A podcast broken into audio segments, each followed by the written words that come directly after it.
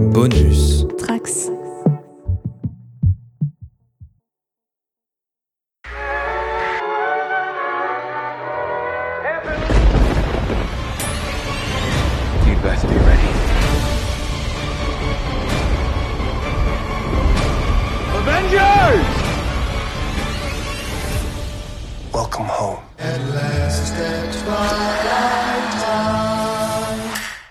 Et bienvenue dans YMCU pour ce 22e numéro déjà depuis euh, le début 2021 pour parler aujourd'hui du tout début d'une nouvelle série sur Disney+. Vous commencez à avoir l'habitude, ici on a la quatrième série Marvel Studios sur Disney+, et la première série animée. Euh, on parlera rapide, enfin tout à l'heure du résultat. Euh, What If donc, euh, pour en parler aujourd'hui, j'ai euh, une team plutôt habituelle maintenant, puisque j'ai Océane, salut, Salut Manu, salut tout le monde. Quentin, salut, Salut. Queen, salut, Salut à toutes et tous. et Clément, salut. Salut, ravi d'être de retour. Eh ben, ravi de vous retrouver, euh, notamment toi et Queen qui n'étiez pas là pour faire le bilan de Loki. Et je voulais commencer d'abord, avant de parler de What If, euh, par un petit débrief de ce que vous aviez pu penser de, du final et de la série en général. Bah, Clément, je te propose de commencer. Ouais. Euh, bah, bah, ça, ça, ça m'arrange que tu euh, que tu me donnes la parole. Je pensais pas que ce, ce serait le cas pour qu'on reparle de Loki, parce que c'est vrai que moi, la, la dernière fois que je suis intervenu euh, euh, ici, c'était après l'épisode 3 ou 4, enfin celui euh, celui euh, sur lequel le bas le bas blessé un peu, enfin celui où j'avais été très négatif. Et c'est vrai que je me suis- du coup, je pense. C'est le 3, ouais, c'est ça, celui sur, euh, sur, sur la station minière. Et, euh, et c'est vrai que je me suis, enfin, je me disais, zut, les, les gens vont croire que j'ai détesté parce que vraiment cet épisode était, faisait partie de ceux que j'avais pas aimé. Et, et au final, après avoir vu l'intégralité de la série, euh, moi, je, je ressors assez, euh, euh, vraiment content de, de, de comment ça a été mené. Euh, Il y, a, il y a plein de petits, de petits détails qui, euh, qui, qui, effectivement m'ont fait tiquer, notamment une histoire de rythme, en tout cas de structure de la saison qui faisait qu'il y avait des, des, des, des accélérations ou des ralentissements euh, à, à des endroits où j'aurais aimé que ça soit un petit peu plus un petit peu plus fluide, un petit peu plus organique. Mais au final, on a on a cet avant-dernier épisode qui était euh, qui était super chouette sur le Void où, euh, où moi je me suis régalé où j'ai trouvé ça j'ai trouvé que le, le- vraiment la, la- c'était au- au-delà des clins d'œil et du fan service, ça con- ça continuait à, à déconstruire et à reconstruire le personnage de Loki pour euh, pour aboutir à ce à, ce à cet épisode final qui est donc euh, je je sais plus qui c'est qui, qui le disait pendant le podcast mais enfin c'était couillu quand même de se dire tiens on va faire une un épisode où ça n'est qu'une longue discussion enfin un, un Ouais. quasi mo- ouais, un quasi monologue euh, de de la part euh, de la part de, de celui qui reste euh, ou de Kang ou de Immortus on sait plus. Euh, et euh, et moi j'ai beaucoup apprécié. Après j'étais je, pense la- euh, euh, donc voilà vraiment dans l'ensemble moi la série j'ai j'ai beaucoup apprécié si ce n'est quelques petits dé, enfin des, des petits des petits détails comme ça d'écriture. Et j'étais un tout petit peu plus sceptique sur le sur le justement sur euh, euh, Jonathan euh, zut le nom de Jonathan Majors. Jonathan Jonathan Majors, Majors, merci, ouais. merci Océane. Euh, Jonathan Majors, qui était euh, que, que j'adore, hein, c'est vraiment un acteur que j'adore. Euh, c'est juste que là, je trouvais que c'était pas lui le problème, c'était plus l'écriture du comment dire du du, euh, du super vilain euh, qui a l'air de tout prendre à la rigolade et tout, qui au au début m'a fait m'a fait me dire oh, j'ai l'impression de l'avoir déjà vu euh, un paquet de fois et finalement bah, grâce au talent de l'acteur et, et notamment encore une fois à l'écriture parce que c'est vrai que je trouve que le le, le c'est vraiment enfin c'est bien construit parce que même au-delà des enfin des, des marveleries, de tout ce qui est le lore de, de cet univers, à chaque fois on revenait sur le personnage de Loki parce que tout tout posait la question de qui tu, enfin qui es-tu, qui, qui veux-tu devenir, et, euh, et voilà. Donc dans l'ensemble, moi je trouvais que même si je trouve il y avait un petit manque d'émotion qui fait que pour l'instant, euh, désolé Quentin, je préfère Vendavision euh, et que je mets donc le Winter Soldier et Falcon euh, en, dernier des trois, euh, ça reste une série que j'aurais vraiment appréciée. Ouais. Ok, très bien. Queen, est-ce que tu as été satisfaite, toi, de la série dans son ensemble? Ah oui, globalement, c'est euh, c'est ma préférée des trois jusqu'ici. Euh, donc, ce qui fait de Vendavision celle que j'aime le moins, euh, malheureusement. Non, le, fi- le alors j'étais pas là, j'étais pas présente pour les deux, derniers épisodes. Le 5 était bourré de clins d'œil, était vraiment très très agréable à regarder. Quoique si, j'étais présente, je sais plus en fait. Je sais que j'étais j'étais pas pour le dernier, ça c'est certain. Euh, et euh, moi j'ai découvert Jonathan euh, Majors avec euh, l'épisode 6. Euh, bien entendu, je m'attendais à ce que ce qu'on ait Kang. lorsque l'acteur est arrivé, j'ai tout de suite vérifié si c'était bien lui, c'était bien Jonathan Majors, parce que je savais qu'il avait été casté en tant que Kang. Je, tout, j'ai tout de suite eu la confirmation. Et, et je, je m'attendais à tout sauf à ça en termes d'interprétation et de, discours de la part du personnage. Vraiment, c'était, je m'attendais à quelque chose, à un personnage de Kang très, très posé, un peu, un peu autoritaire, mais, mais, mais absolument pas à quelqu'un bah, qui est au bord de la folie après une éternité, une, enfin après des éternités et des éternités de, d'errance à travers le temps. Donc c'était, euh, c'était vraiment très surprenant, agréablement sur, surprenant. Et ça fait vraiment, euh, ça, ça, donne vraiment une série qui est, bah, qui, est qui, est vraiment, j'allais dire parfaite, c'est un peu abusé, mais qui est celle qui a le moins de défauts euh, de, des trois qui ont été diffusés. Un, sentiment quand même euh, satisfaisant à la fin. Quoi. Ah oui, complètement. Et puis, enfin, encore une fois, je l'avais déjà dit lorsqu'on avait parlé de l'épisode 4. Euh, l'épisode 3 dont parlait Clément euh, est totalement réhabilité au travers de l'ensemble de la série finalement. Et c'est là que je me dis que euh, je, je, commence, je vais, je, je vais encore plus qu'avant je, je l'avais déjà fait sur Loki par rapport à, Falcon et Vendavision, mais je vais le faire encore plus maintenant. C'est vraiment s'il y a un épisode qui est décevant, qui me déçoit sur le moment, attendre la fin de la série pour poser définitivement un avis dessus parce que mhm.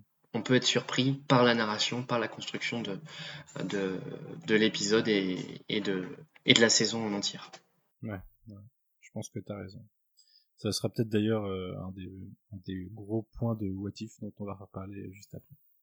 Euh, bah on va commencer à en parler d'ailleurs. Je vais commencer avec euh, toi, Océane, du coup. Euh, donc euh, la question habituelle de ce que tu as pensé dans les grandes lignes de, ce premier épisode et je vais rajouter une question qui m'était soufflée par Queen juste avant d'enregistrer. Puisque cet épisode se rapporte à Captain America's The First Avenger qu'est-ce que tu penses dans l'ensemble de, ce film? Dans l'ensemble dans, du Marvel Studios?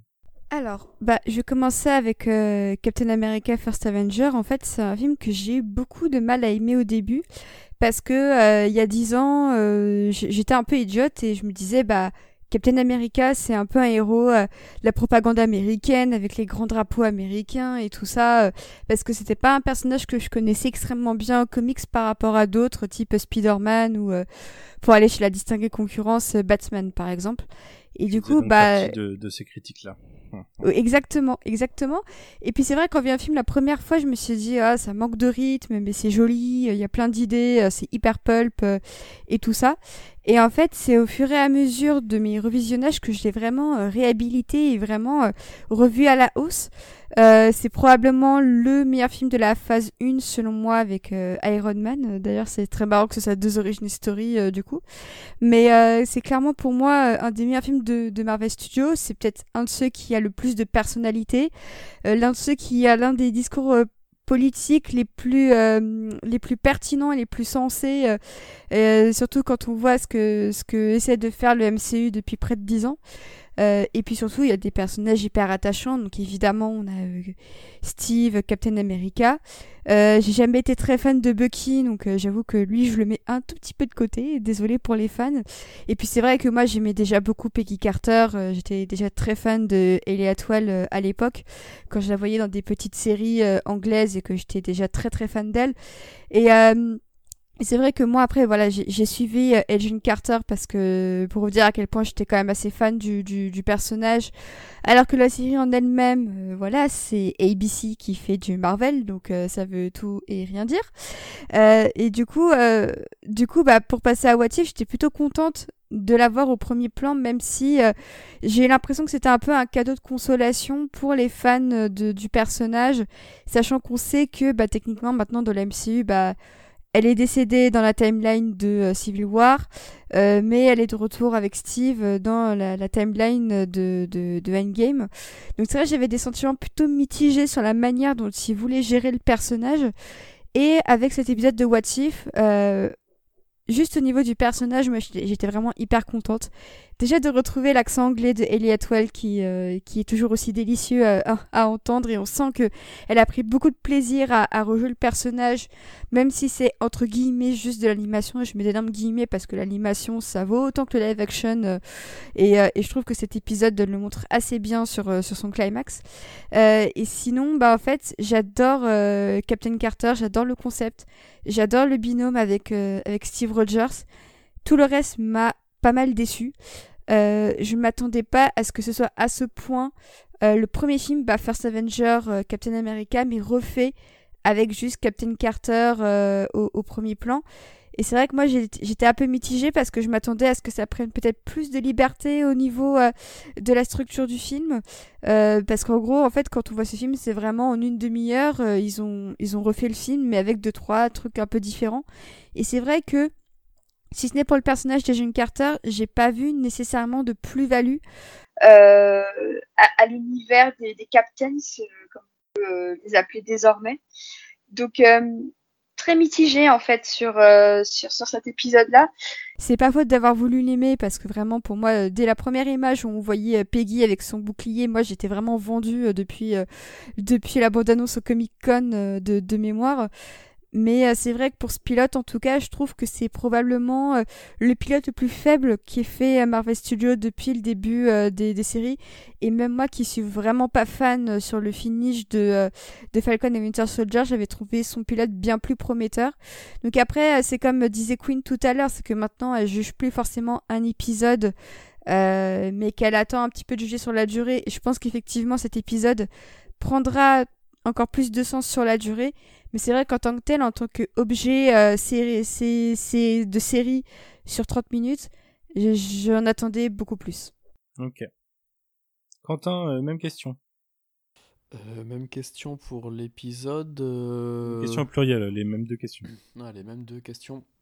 Il y a toujours ce truc, j'en parle à chaque fois pour le MCU, c'était de de mes attentes, euh, et en fait on en avait parlé dans l'épisode 0, c'est que c'est vraiment une série que j'attendais pas du tout du tout à la base, euh, What If. Et euh, du coup, moi, ce premier épisode m'a vraiment agréablement surpris, parce que pour rebondir sur ce que, sur ce que disait Océane, je m'attendais vraiment à ce que en fait, ce soit le, film Captain America The First Avengers revisité en format une demi-heure, en changeant juste le fait, même si du coup ça change beaucoup de choses, mais juste le fait de, d'avoir Carter à la place de, de Rogers et surtout vu des bandes annonces j'avais vraiment peur que ce soit trop trop copié-collé avec les mêmes plans exactement des films et tout ça. Et du coup je m'étais déjà mis ça en tête. Et je crois qu'on en avait déjà parlé mais la chose que j'attends le plus vraiment de, cette série moi personnellement ce serait qu'elle arrive assez rapidement enfin limite le plus rapidement possible pour moi personnellement à sortir du du côté euh, anthologique en fait. Parce que on le mmh. voit euh, sans avoir besoin de creuser trop la, promo, euh, comme j'aime le faire. On le voit dès les, les, bandes annonces. on va revoir Captain Carter.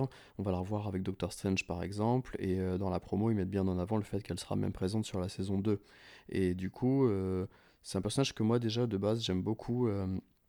Captain Carter, en ce moment, on est en plein débat pour savoir un peu justement euh, ce que les, les, les, créateurs, aussi bien artistes que, que scénaristes de comics, euh, euh, vont, comment dire, vont être remerciés de, de, leur création. Et c'est un personnage que j'avais moi découvert dans la maxi série euh, Exil... je sais pas comment ça se prononce, mais Exiles, ouais, de, de, de, y a de 2-3 ans, je crois. J'ai tweeté dessus hier ou avant-hier.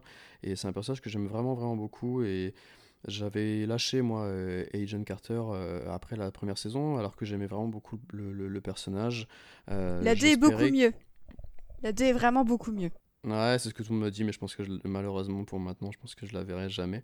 Mais j'avais vraiment beaucoup aimé le personnage. pour moi, Captain America, le, premier film, c'est vraiment un de, mes, un de, mes, films préférés de, de du MCU. je trouve comme Océane que c'est peut-être le meilleur, ou si ce n'est même le meilleur euh, pour moi film de, la phase 1. Et c'est euh, un film qui sort vraiment du lot, je trouve, par rapport aux autres, euh, tout simplement de par son, son, son époque, le, le fait qu'il se passe pardon, à cette époque-là. Euh, Captain America, c'est vraiment un personnage que, j'aime vraiment beaucoup. Je trouve que le film se tient vraiment, vraiment bien.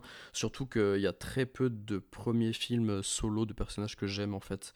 Euh, mis à part euh, peut-être Homecoming et Ant-Man aussi, que j'aime bien. Mais sinon, j'ai- j'aime vraiment pas Doctor Strange, j'aime pas le premier Thor, voilà. Et euh, du coup, très, enfin, vraiment une très bonne surprise pour moi ce, ce- ce premier épisode. Euh, j'avais un peu peur sur l'animation, on en avait déjà parlé aussi. J'étais un peu déçu à l'annonce de voir que finalement ce serait la même animation tout du long. Et là, j'étais agréablement surpris sur le côté action. J'ai trouvé ça très très dynamique. Euh, et pourtant, on arrive vraiment à tout suivre. Les explosions, ça envoie. Il y a... Le montage est vraiment chouette parce que du coup, c'est très rapide et très condensé. Mais je trouve qu'ils prennent le temps de là où il faut, ça va très vite là où il faut. Et euh, pour l'instant, j'aime beaucoup, mais j'espère vraiment, vraiment que tout ne sera pas comme ça un épisode d'une histoire où on refait un film. Et j'espère qu'il y aura très vite un, fil rouge. Euh, J'ai cru comprendre que ça allait arriver en, milieu de saison à peu près pour euh, avoir quelque chose de, plus grand, quoi. Ouais, ok. Euh, Clément, je reviens à toi. Qu'est-ce que qu'est-ce que tu avais pensé de Captain America? Quel est ton avis dessus après euh, 10 ans, puisque ça fait 10 ans cette année qu'il sera sorti Et qu'est-ce Ouais. que tu as pensé de ce, ce premier épisode? Alors, euh, sur Captain America The First Avenger, je crois qu'au jour d'aujourd'hui, c'est toujours dans mon top 5 de mes Marvel préférés. Euh, il ferme, il ferme le, le- la boucle, enfin, de, de- des 5, que, en fait, des 5 Marvel que je revois. Euh, parce qu'il y en a plein que j'ai que j'ai bien aimé mais que j'ai jamais ressenti le besoin de de, de revoir. Euh, parce que parce que c'est des bons Marvel mais pas forcément des films incroyables. Je sais pas si vous voyez la distinction que que Ouais. je, que Ouais, je ouais. fais euh, bah, en tant que comment dire euh, le l'œuvre filmique et euh, et le produit Marvel. C'est vrai que je distingue un peu les deux. Des fois c'est réuni des fois il y a que l'un ou que l'autre euh, First Avenger, moi, c'est vraiment, enfin, Quentin le disait, c'est euh, c'est celui où, où, où je trouve qu'il, enfin, il a une identité, il a une identité qui lui est propre, euh, qui tient bon, euh, qui tient bon. euh, bah, tu l'as dit, hein, une, une, une décennie après, je trouve que le film est encore euh, encore super solide. Après, je pense aussi, bah, c'est peut-être générationnel. Enfin, on est on est certains à avoir le même âge et d'autres un peu plus jeunes là, dans le groupe, mais moi, j'ai grandi avec Indiana Jones et, et ce genre de film de, enfin, ce, ce qui était ce qui était les films d'action à l'époque, c'était les films d'aventure, enfin, ce qu'on appelait les films d'aventure. Et c'est vrai que, alors, je pense que le, la, la réalisation de Joe Johnston, qui, si je dis pas de conneries, était réalisateur seconde équipe sur euh, sur les Indiana Jones de, de Spielberg, euh, ben on la ressent. Enfin, notamment, enfin, il y a tout un passage d'une poursuite euh, en moto dans, dans, dans une forêt qui qui me renvoyait directement à, à à la dernière croisade ou autre. Enfin bref, c'est un film que vraiment j'aime beaucoup et j'ai en plus adoré l'écriture parce que je trouvais qu'il y avait moi aussi, j'avais un peu de crainte. Alors, je, je connaissais un peu le personnage sans, sans que ça soit mon, mon préféré. Depuis, ça l'est, ça l'est devenu en comics, mais euh, mais j'avais un peu peur effectivement du côté propagande. Et je trouve que justement, ils se saisissent du sujet de la propagande, enfin de, lui comme objet de propagande, et ils le traitent. Ils traitent cette thématique et ça, enfin, je je risque d'y revenir après euh, quand on va parler de cet épisode. C'est un truc que je reproche à Marvel, c'est des fois c'est on met une thématique, mais disons qu'on l'aborde, on la traite pas, on la creuse pas. Là, moi, je trouvais que c'était c'était euh, c'était vraiment tra- traité de bout en bout euh, dans, le film. Donc ça, c'est un film pour lequel j'ai vraiment beaucoup beaucoup d'affection. C'est un film que je re-regarde encore. Enfin, je l'ai vu il y a encore quelques quelques mois. Euh, donc c'est, euh, je, suis- toujours très très très friand de tout ce qui tourne autour de cette, enfin de, de ce métrage. Du coup, ça m'a amené à sur What If. What If, moi, je le prenais avec vraiment un, un enfin, vraiment beaucoup de, de, de, un a priori positif, pardon. Déjà, donc, parce que j'aimais, enfin, pour cet épisode, j'adore j'adore euh, Captain America, First Avenger, donc, euh, je savais qu'il y avoir une relecture, ça m'intéressait. Les, les, personnages euh, du film, je les, adore, donc, euh, j'allais les retrouver. Et en plus, bah, pareil, enfin, je sais que, enfin, Aurélien en parle euh, régulièrement, mais, euh, euh, les What If, c'était, euh, enfin, je sais pas si on peut si on peut concevoir à quel point c'était c'était fou moi quand j'étais gamin quand les What If sont arrivés comment c'était enfin ça, bouleversait tout euh, de, de, pouvoir voir des, des versions euh, des versions alternatives de, de, nos personnages préférés moi c'est quelque chose qui, qui que j'adorais. Parce qu'en plus ça prêtait pas à conséquence. Une fois qu'on avait fini le bouquin ben on, revenait dans l'univers classique et puis il y avait pas de souci. Donc euh, je suis arrivé vraiment avec plein d'a priori positifs. Et euh, eh ben je suis un peu je suis un peu je suis un peu décontenancé enfin décontenancé. Pas décontenancé mais je, suis un peu embêté ne serait-ce qu'à donner un avis parce que enfin franchement si, je devais vous résumer en fait ce que j'ai trouvé mon avis euh, vraiment sur les gros points je, suis un peu euh, je suis un peu tiède sur le sur toute la partie euh, scénario, enfin toute la partie narrative. Je trouve qu'il y a plein de choses bien et plein plein de choses ou forcées ou euh, ou un peu désincarnées. Je trouve qu'en termes d'animation, alors là par contre moi je j'adhère pas du tout du tout. je trouve que dès, dès que l'image est à l'arrêt, ça marche super bien, mais alors dès que les personnages sont en mouvement, je trouve qu'il y, a un peu de fainéantise sur, euh, sur, sur l'animation. Par contre, sur la mise en scène, comme disait Quentin, je trouve ça canon. Vraiment, je trouve qu'il y y a une ambition. Euh, les placements de caméra, les mouvements de caméra, les choix de mise en scène, les, les découpages de, de, des combats, enfin le montage. Vraiment, vraiment, je trouvais que c'était de, de haut niveau. Et enfin, je suis hyper interrogatif sur la tonalité du truc. C'est-à-dire que des fois, je trouve que ça a un pied dans un truc quasi, alors pas enfantin, ça serait exagéré, mais euh, mais euh, c'est série d'animation pour ados. Et d'autres fois, notamment, enfin, je sais pas si on en reparlera, mais ça, c'est d'une violence à certains moments. J'ai trouvé ça assez euh, assez étonnant. Donc voilà, donc c'est compliqué de vous donner mon avis puisque, euh, comme je vous dis, donc euh, sur le scénario, je suis, euh, je suis mi figue mi raisin. Sur sur l'animation, je suis pas du tout pas du tout chaud. Sur la mise en scène, je suis très convaincu. Et sur la tonalité, je, je m'interroge. Donc c'est voilà, c'est un avis qui vaut ce qu'il vaut quoi. Ouais, mais c'est un bon avis.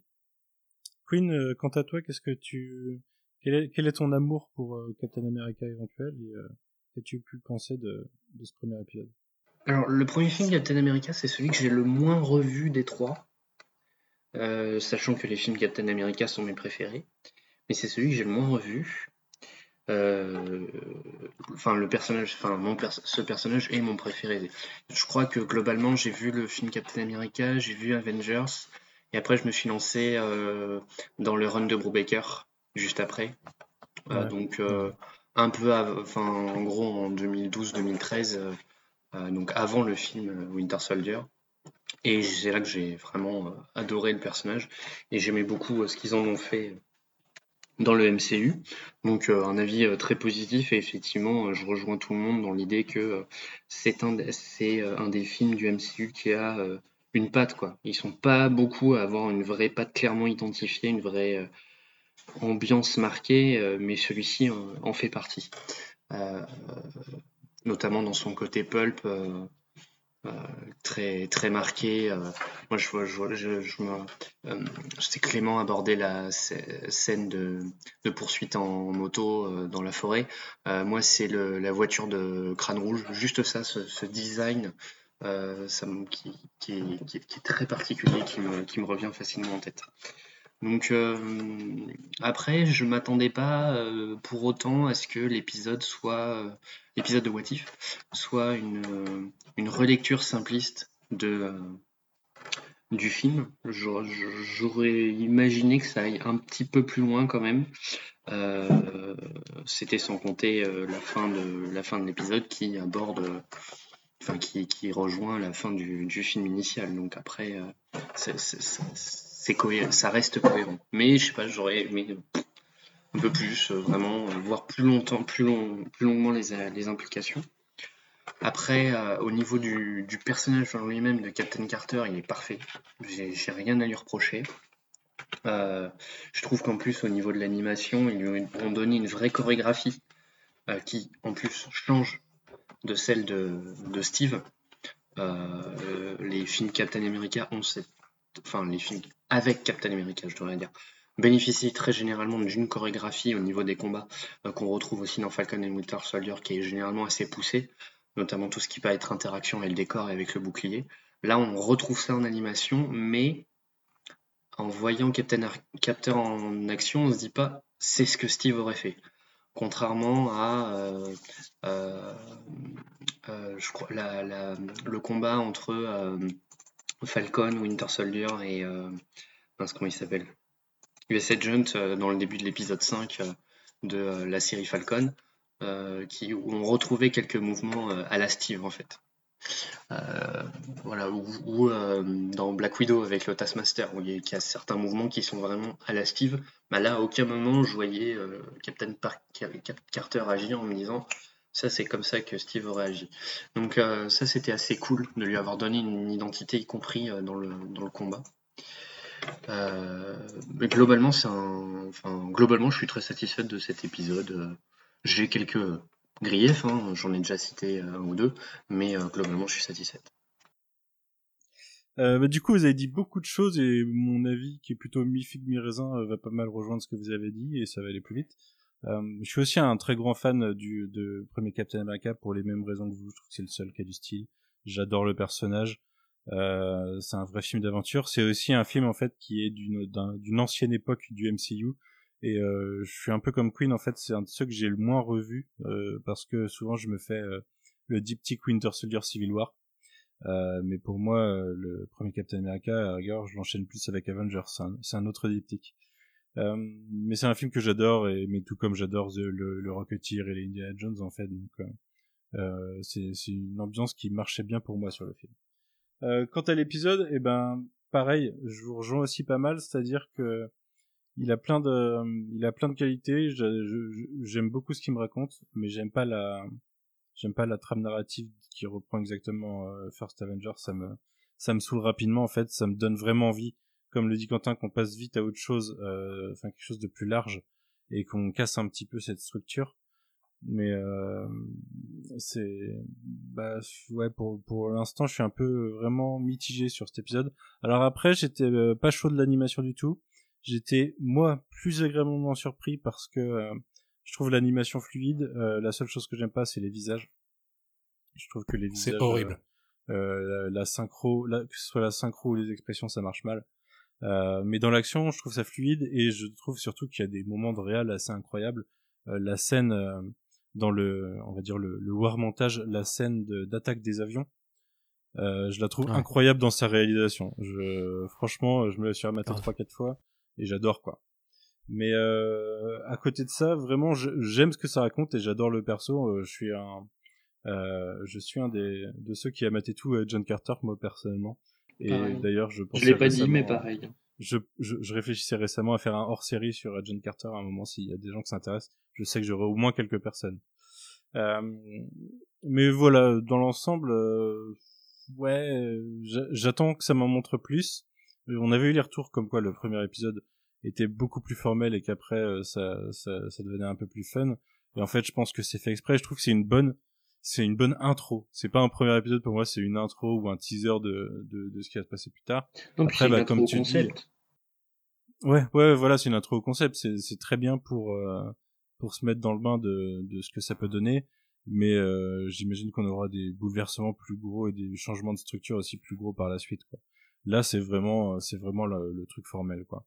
Et mais comme tu le disais, Quentin, après, on sait qu'il va y avoir quelque chose de plus large puisque la promo joue sur une, une sorte d'équipe avec euh, des personnages venus de plusieurs réalités, des choses comme ça.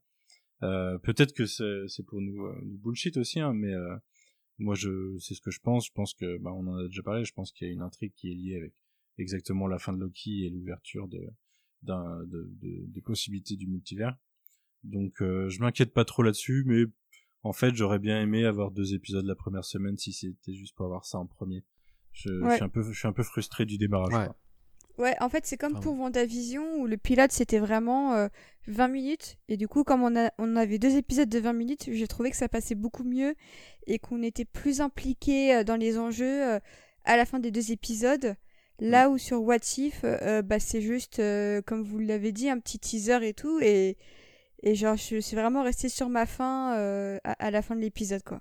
Bah, on dirait, on dirait un previously de luxe en fait. On dirait, euh, on dirait vraiment un truc, même même dans sa structure euh, narrative, vu que ça rush euh, comme c'est pas possible en termes de narration. Enfin, je veux dire, il y a des ellipses à la hache. euh, euh, après, il s'appuie sur le fait qu'on qu'on qu'on connaît le film, donc euh, donc Oui, ça leur ça. permet d'aller plus vite. Mais mais par contre, je trouve que en termes de compréhension, ça marche. Ils sont malins, ils ont raison.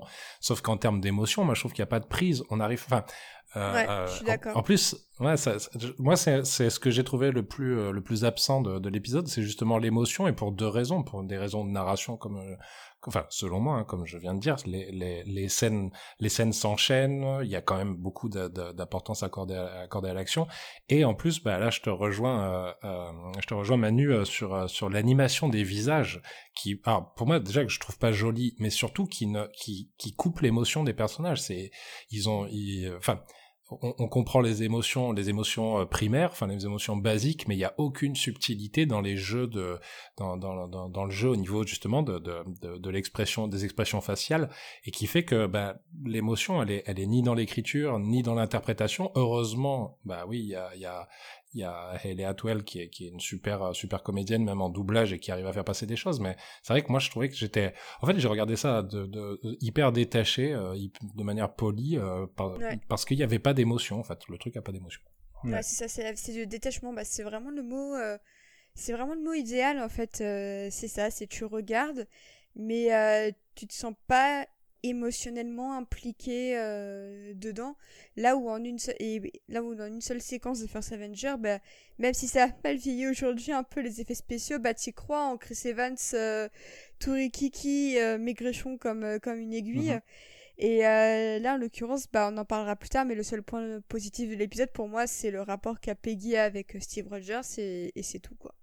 Mmh, mais c'est vrai que ça a du mal juste pardon je je parle beaucoup, mais juste pour appuyer ça, moi je trouve que la scène finale, elle est, elle est assez symptomatique de ça, euh, parce que moi je l'ai, euh, Queen, euh, Queen faisait le, le, parallèle justement avec euh, avec la scène finale de First Avenger, et, euh, et là, là on a un côté vraiment série d'animation des années 90-2000, c'est-à-dire qu'elle passe à travers le portail, pouf, elle se retrouve devant devant Fury et, et Hawkeye, ils échangent, et en fait on a elle, a beau avoir l'air contrariée, un petit peu genre ah oui ça fait 70 ans, bah on, enfin on, on adhère pas à sa tristesse. Alors que je trouvais que la, la, ouais la super idée de First Avenger à la fin c'est ce, ce, petit détail où il se réveille dans une chambre où on essaye de lui faire croire qu'il est encore dans les euh, dans les années 40 et, et, finalement, il y a un truc qui se passe. Enfin, il y, avait de la tension, il y avait cette révélation quand il sortait dans la, dans la rue et tout. Et en fait, malgré le fait que la, la scène était euh, visuellement, euh, visuellement, elle marchait bien, c'était l'émotion du personnage qui se retrouvait. Euh, enfin, sa fameuse réplique là. Enfin, j'avais un rendez-vous quoi. Et, et c'était, c'était l'émotion qui primait. Là où à la fin de, de, de, de l'épisode de What If, c'est ah bon bah donc elle va, elle va rencontrer d'autres personnes. Enfin, direct, on est voilà sur la structure narrative de mhm. ce que va être la série et on n'est toujours pas dans l'émotion. Ouais. Et euh, je sais plus qui, qui de toi ou Queen euh, parlait tout à l'heure de forcing un peu au sein de l'épisode. Euh, d'y avoir euh, trois ou quatre références à la danse en 20 minutes, c'est à un moment c'est beaucoup pour essayer de tirer sur une corde qui est déjà qui est, ah, c'est lourd, déjà un peu rompu quoi. La réplique du good partner, elle, intervient quatre fois, je crois. Ouais, ouais, c'est c'est un peu lourd. Ah, euh, la danse et tout, ouais. On va passer à la présentation de l'épisode. Euh, Océane, est-ce que tu peux nous présenter l'épisode justement?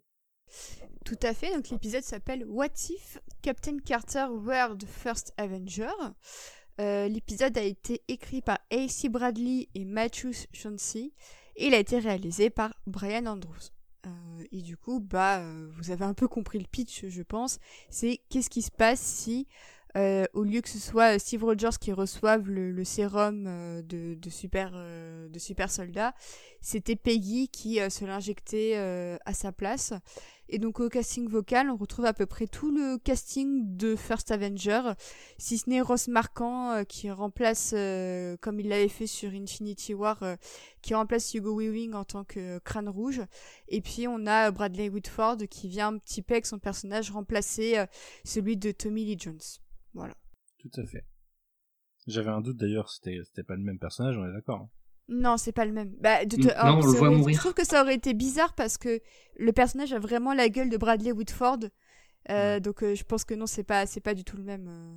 Tu disais que non, on, on, voit mourir euh, le personnage de Tommy Jones, c'est ça? Ouais, on voit, il y a le personnage est présent dans la lors de lors de l'explosion en fait qui qui tue le professeur Erstein et et, et, justement, euh, j'ai un de mes potes qui me disait que, euh, que c'était bien que euh, quelque part ils aient justifié son absence diégétiquement. Ouais. Mhm, ouais. Mais on, on, voyait déjà Bradley Whitford dans, dans, ce rôle du colonel Flynn, je crois, dans, un des, dans un des courts métrages. ah, le, oui, le, le, cours, le short par John Carter, justement. Agent, ouais, Agent 47, non, c'était pas ça Ouais, c'est ça. Ah d'accord, ok. Ah, non, non, non, le, non, non, le court métrage qui était autour de Carter justement. Ouais, donc c'est ouais. ouais, ça. Carter. Ouais, oui, oui, c'est ça. Oui, autant pour moi. Ouais, c'est ça. Et par contre, euh, du coup, tu disais euh, tout le monde, euh, mais c'est pas Chris Evans. Qui... Oui, il manque celui qui manque le plus, c'est Chris Evans qui est là remplacé par quelqu'un bah, d'autre. C'est pour ça que j'ai dit quasiment tout le monde, parce que parce qu'effectivement, dans, dans la peau de, il l'appelle Skinny Steve Rogers, ce que je trouve vraiment adorable de l'appeler comme ça. C'est euh, le comédien de doublage Josh Keaton qui joue euh, Skinny euh, Steve Rogers. Il fait bien évidemment, évidemment, bah, le, l'ajout qui va un petit peu lier tous les épisodes, c'est The Watcher qui est doublé par Jeffrey euh, Wright, qui a genre deux, deux répliques dans l'épisode qui disent la même chose. Je regarde, mais je peux rien faire. Voilà, C'est très, instru- très instructif. Ouais, ouais, ouais. J'ai pas compris l'intérêt de répéter à ce point, mais, mais bon. Il dit, il dit euh, pas que ça. hein. Je crois pas qu'il. Non, au début, il dit que. Enfin, c'est qu'il y a qu'à la fin, je crois qu'il dit que il peut pas, il peut pas intervenir au début. Ouais. Je vais être votre guide, un truc comme ça. Non, mais c'est surtout qu'à la fin, il dit quelque chose de, de monstrueusement important. Alors, on, on l'a déjà teasé, hein, mais euh, à la fin, il, il dit clairement que ça va être euh, une Avengers du multiverse. Enfin, une héroïne du multiverse. Ouais, ouais, ouais. Ouais, ouais, tout à fait. Et euh, on, C'est on bien, parce que- pas. Après, c'est la voix de Jeffrey Wright. Hein. Moi, c'est même s'il lit la liste Oui. des courses, je prends. Bah, dans Westworld, Est-ce que hein, tu veux, euh, est-ce que tu veux en parler de cette intro Clément du coup? Euh, de l'in- l'intro du, euh, du gardien? Ouais. Ouais, moi j'ai moi j'ai trouvé que c'était une super euh, que, c'est- que, que le pardon, que le monologue était super bien écrit. En plus, alors Jeffrey Wright, bon, comme je viens de le dire, vraiment, moi je suis très très très fan et encore plus de sa voix. Enfin, autant dans Westworld, je le trouve génial, mais il y a un côté euh, il y a un côté euh, euh, enfin dans sa voix qui est hyper hyper profond et tout. Donc euh, il a un côté solennel très vénérable qui qui marche super bien avec le Watcher. Je trouve que ça ça ça, ça amène, euh, ça amène assez simplement un concept qui quand même est assez, assez compliqué à la base. Euh, ça l'amène simplement. C'est, euh, ça, ça renvoie en plus euh, aux, quelques cases introductives de ce qu'étaient les What If en comics. Donc, euh, moi, je trouvais que ça fonctionnait bien. Surtout, ce que j'ai bien aimé, c'est, c'est le fait qu'il fasse cette intro, qui nous explique quel va être le concept un petit peu, en tout cas de l'épisode, pas forcément de la série, puisque c'est vrai que je suis d'accord avec Queen. Pour moi, c'est plus ce qu'il dit à la fin qui nous fait comprendre qu'on va assister à une sorte de team, euh, team multivers, quoi. Et euh, mais mais ce qu'il dit au début, ça nous fait comprendre effectivement que donc on va voir une une, version euh, divergente de, de, ce que de ce que nous on a on a on a vu euh, auparavant.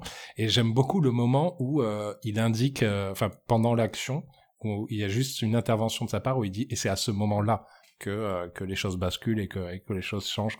Donc euh, moi je trouvais que c'était efficace, c'était didactique mais euh, je veux dire, on a, je trouve qu'ils arrivent de mieux en mieux. On avait parlé de Miss Minute sur Loki. Ils arrivent de mieux en mieux à faire passer, à faire passer assez. euh, alors, je vais pas dire subtilement, mais en tout cas à faire passer en douceur des gros morceaux d'exposition comme ça, d'explication. Je trouvais que l'intro fonctionnait bien. Elle nous amenait exactement dans l'état d'esprit dans lequel on devait aborder l'épisode.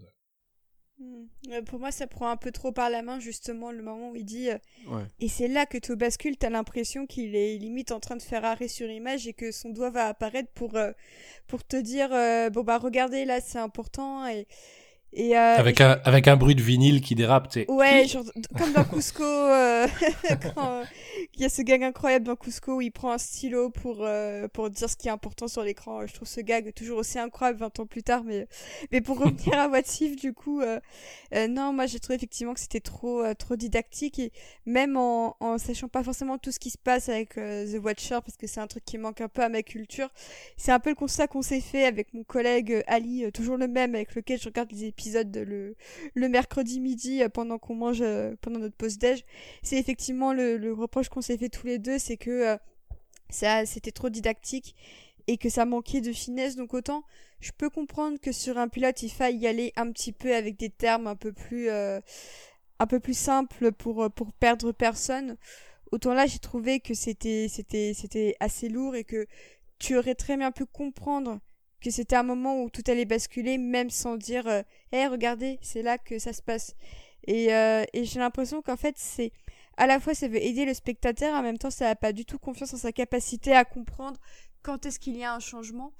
Et, et en fait moi ce qui me fait peur c'est que ils nous refassent le même couplet sur chaque épisode en mode euh, on- Prenons par exemple le- l'épisode où on sait que c'est T'Challa qui va devenir euh, Star-Lord, hein, c'est la promo qui le dit. S'ils nous font un bail en mode euh, et c'est là que ça change quand on voit qu'en fait c'est pas Peter Quill qui est pris par euh, par Yondu et tout ça, mais T'Challa, bah ça va être hyper répétitif en fait. Moi moi en fait c'est vraiment ça dont j'ai peur, c'est que on, sent que euh, que que je sais pas, peut-être qu'ils ont pas assez confiance dans le concept, je je sais pas. Mais euh, pour moi, c'était vraiment une preuve que euh, euh, il, il fallait expliquer à tout prix et, et, Et, et je sais pas, je j'ai pas adhéré. j'ai C'était un peu pour moi une indigestion d'informations qu'on savait déjà en fait. C'est une mm. indigestion d'un plat de lasagne euh, de la marque euh, Repère que, que tu mets au micro-ondes en mode ça va être nouveau, mais en fait tu connais tout et on te rappelle à quel point c'est euh, tel plat et tout ça. Et, et, j'espère en tout cas que ce sera pas comme ça sur tous les épisodes. Parce que sinon, en fait, je trouve que l'idée par contre d'introduire le Watcher dès le générique de début, parce que cette fois il y a un générique de début et non de fin, ce qui change un petit peu des, des séries live action, et que j'ai trouvé plutôt sympa puisqu'on sait d'emblée qui seront les, comédiens euh, au, casting et je trouve ça plutôt sympa dès le début de les mettre.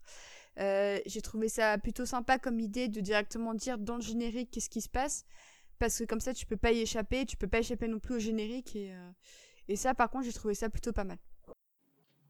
Bah, du coup, moi, je, suis serais beaucoup moins dur qu'Océane sur ce côté très didactique du Watcher pour une, raison assez simple à, mon niveau.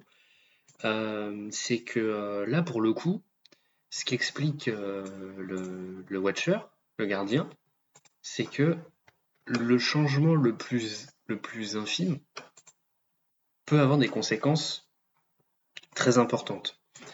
là, pour le coup, la décision de Captain Carter, c'est rester ou pas dans une pièce.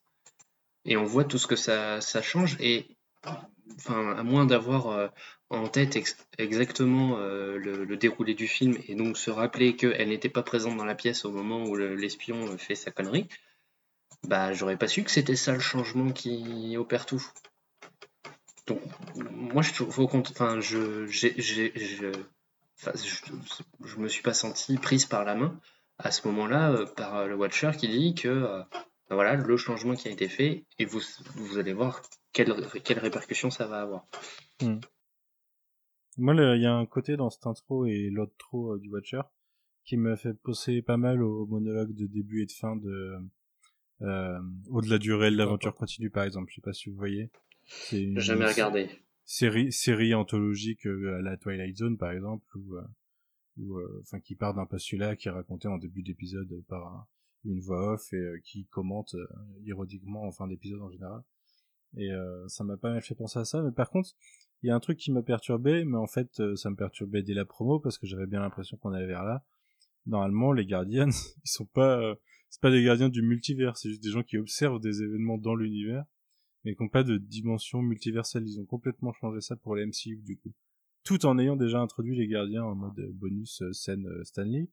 Je sais plus dans quel film d'ailleurs, peut-être Guardians 2. Les Guardians 2. Ouais. ouais. Euh, où on avait des gardiens comme ça. Mais là, ils introduisent plus profondément le, le, concept en les liant du coup au multivers et pas et pas à l'univers en soi. Euh, je trouvais ça un peu dommage parce qu'il y a suffisamment de d'entités dans l'univers Marvel pour pouvoir en, en choisir une. Alors je me dis que c'est pour le style probablement et pour l'imagerie qui est assez connue, mais euh, je trouvais ça un petit peu dommage. Mais excuse-moi Manu, mais euh, c'est c'est le cas dans les comics, hein c'est eux qui introduisaient à chaque chaque volume du de, de What If? Oui, ah ouais? c'est ah ouais, ouais. Mais pourtant, ils sont, ils, sont pas, ils sont pas censés euh, garder le multi. Ah oui, c'est vrai que maintenant, je, maintenant que tu en parles, effectivement, tu te dis non, normalement, ils s'occupent de tout l'univers, mais je me souviens très bien que c'était, euh, enfin, on, on, les voyait même, euh, on le voyait même tendre un bras, et c'est ça qui englobait les premières cases ou, euh, ou le titre ou je sais plus, enfin, mais c'était vraiment eux Après, qui apportaient. J'ai pas lu des, j'ai pas lu des What If à l'ancienne, j'ai lu des, j'en ai lu des beaucoup plus récents, et je ah, crois qu'il y avait, qu'il y avait des dedans. Le, principe, du, le principe de, des What If, c'est euh, Watu qui explique, euh, bah voilà, vous avez, lu, vous avez lu tel BD, euh, voilà ce qui se serait passé si tel choix avait été fait différemment, quoi. Ok. Donc c'est pour, enfin, pour le coup, la, série est, cohérente dans son côté adaptation. Ok. Eh ben je dis des bêtises du coup. Ah ouais, sinon je, je regarde les, les Watu particulièrement et ça dit il observe également les terres alternatives. Euh, ok, bah je savais pas qu'il avait cette capacité. Bah en fait, il, garde la Terre dans toutes les dimensions.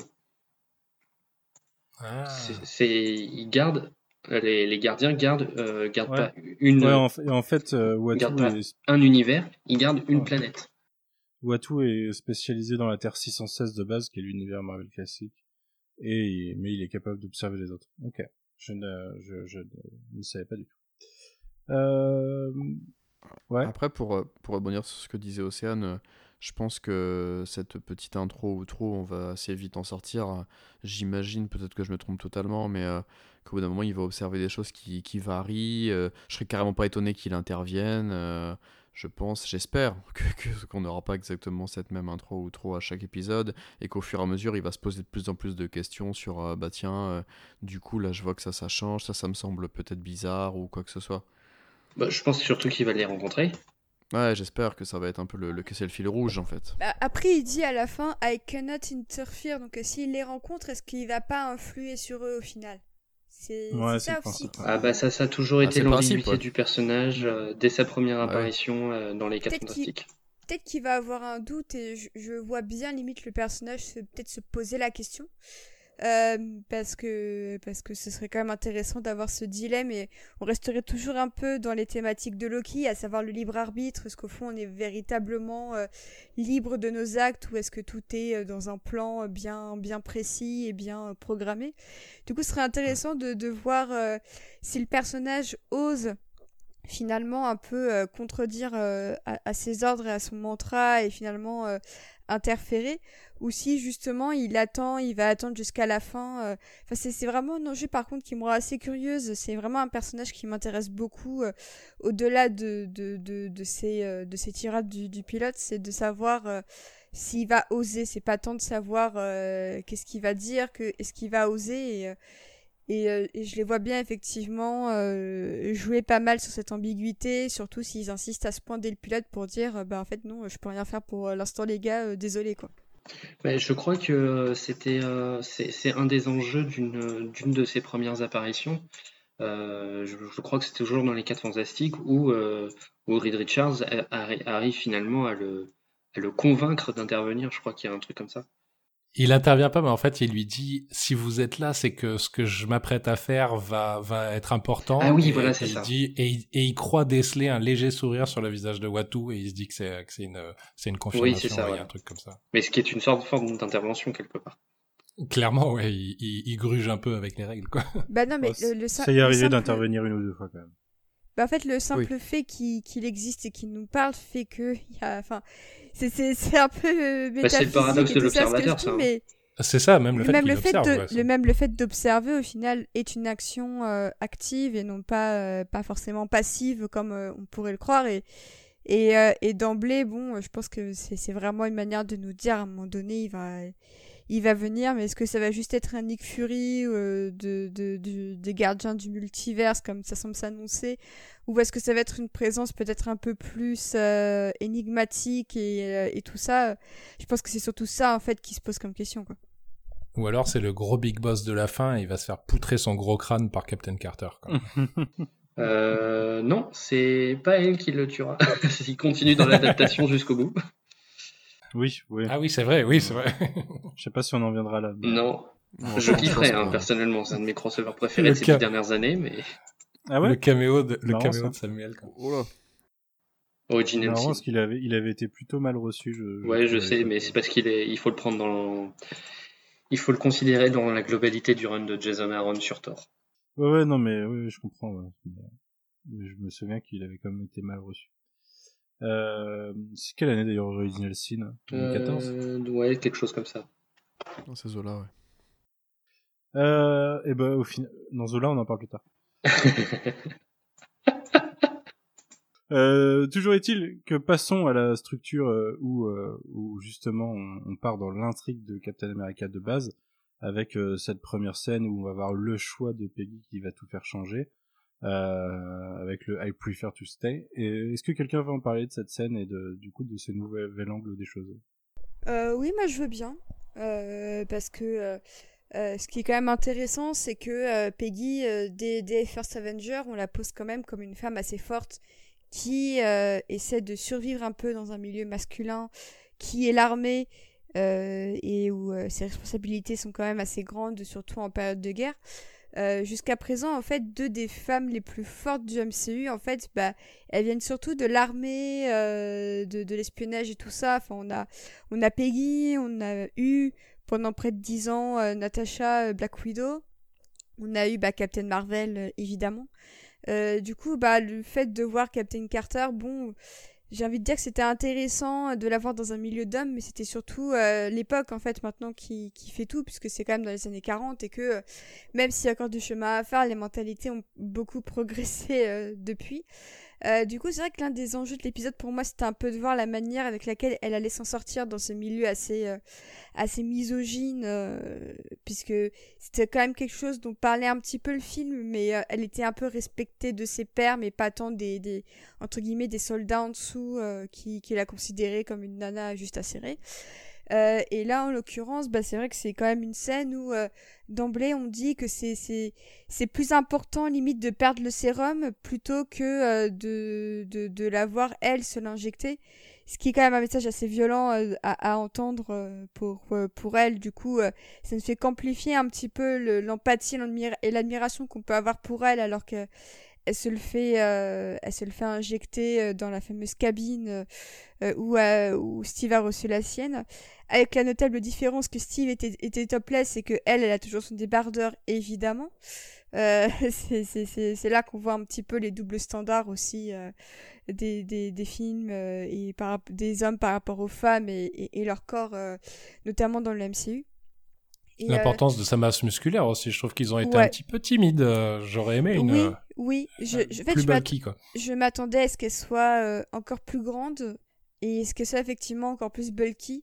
Du coup, c'est vrai que je trouve qu'on sent effectivement moins le changement physique euh, avec elle qu'avec euh, Steve, même si Steve, on, on sait que euh, il avait une condition qui euh, le rendait particulièrement chétif et que c'est pour ça qu'il se faisait euh, refuser de partout pour, euh, pour l'armée. Euh, et en l'occurrence, ils ont quand même bien respecté lui son petit gabarit de, de skinny Steve euh, pour, euh, pour l'épisode. Mais c'est vrai que l'intro est quand même assez puissante puisque dès le début, on, te fait comprendre que elle, a, le- elle a le respect de pas grand monde au final, si ce n'est de Steve et de, et de Howard avec qui elle a l'air de bien s'entendre. Mais pour le reste, ça reste quand même un milieu dans lequel elle n'a pas forcément sa place et où l'injection, au-delà même de, sauver le super sérum, est surtout une preuve de, euh, de, de devoir faire ses preuves au final dans un milieu masculin. Là où pour Steve, c'était surtout une question de sauver sa patrie. Là, il y a des enjeux un peu différents. C'est une des rares grosses différences euh, de, de, de, de mentalité, à mon sens, entre, euh, entre Steve et Peggy. Donc ça, en l'occurrence, c'était pas quelque chose qui m'avait vraiment, euh, vraiment dérangé. Si ce n'est effectivement, euh, je, je rejoins Clément, pour moi, sa masse musculaire, c'est vraiment pas grand-chose. Est-ce qu'ils osent pas assumer les meufs un peu bulky, sachant qu'il y a quand même She-Hulk qui s'annonce bientôt, je sais pas, mais j'ai trouvé ça un peu dommage. Ouais, ça m'a pas tant perturbé que ça parce que comme tu disais, la condition de Steve fait que en fait ça l'a ramené à un niveau normal plus plus plus plus plus. Et là, du coup, elle était déjà normale, donc elle a juste le plus plus plus plus plus. Mais euh, oui, après je peux je peux comprendre, hein, mais en fait ça me perturbe pas parce que tous les autres euh, tous les autres euh, qui ont reçu du sérum de super soldat d'une façon ou d'une autre dans l'univers Marvel ont une carrière normale en fait et n'ont pas été euh, ne sont, sont pas devenus Hulk à part à part Hulk du coup puisque c'était une tentative de, de sérum mais euh, C'est révélateur quand même de, de, de la crainte, enfin, qu'on se dise que le spectateur masculin euh, est effrayé par les femmes. euh, Enfin, si vous vous souvenez quand Last of Ouais. Us euh, Partout est sorti, je veux dire, c'est dès qu'une femme est un petit peu costaud, il y a, il y a tout un pan. ouais mais À, mo- à mo- à mon avis, pas le pan le plus intéressant des spectateurs, mais tout un pan qui gueule en disant euh, qu'est-ce que c'est que ça- qu'est-ce que c'est que ce- ce physique ou quoi. Moi, j'ai trouvé ça dommage. Ça aurait été. Je, je, je- je dis pas d'en faire un- d'en faire un Hulk, mais c'est vrai que c'est c'est quand même super léger. ce ouais qu'ils mais ont ap- fait, ça. après je vais je vais sortir la raison aussi peut-être pragmatique c'est qu'ils ont peut-être aussi envie de la passer sur l'écran live à un moment cette Captain Carter et que, Ah ouais, mais elle est à toile, elle euh, mesure 1m60. À la limite, ils auraient dû mais faire ce le, sera le sera plus personnage. simple de la de la Mais le personnage dans l'animation, ils auraient dû le faire plus petit de base, enfin de, de quelle est sa vraie taille et de la faire Ouais. grandir. Mais là, c'est vrai qu'elle est déjà grande. Enfin, il y a un truc bizarre. Ouais, je suis C'est c'est d'accord. hein. Pour moi, il y a- y a- c'est- c'est c'est pas cohérent euh, et c'est dommage parce que sinon, je trouve que le personnage est plutôt beau. euh, j'aime beaucoup sa Ouais. coiffure, j'aime beaucoup son costume, le bouclier. Enfin, je trouve que niveau costume, couleur et tout ça, c'est un sans faute. Mais vraiment, c'est sa morphologie. T'as l'impression que Marvel ose pas assumer de voir bah des femmes vraiment musclées et c'est pas faute de voir Brie Larson euh, aller à la salle de muscu tous les jours mais sinon quand on voit même euh, des, des, des nanas comme Scarlett Johansson qui est plus pulpeuse que musclée quand on voit même Elisabeth Olsen quand on voit euh, quasiment toutes les nanas du MCU elles font toutes un 34. Quasiment toutes. Bah, j'ai vu euh, qu'ils avaient annoncé euh, euh, Titania. euh, Titania, euh, c'est Jamila Jamil, c'est ça? Ouais. Euh, Non, ouais. pas- Ouais. Oui, c'est ça.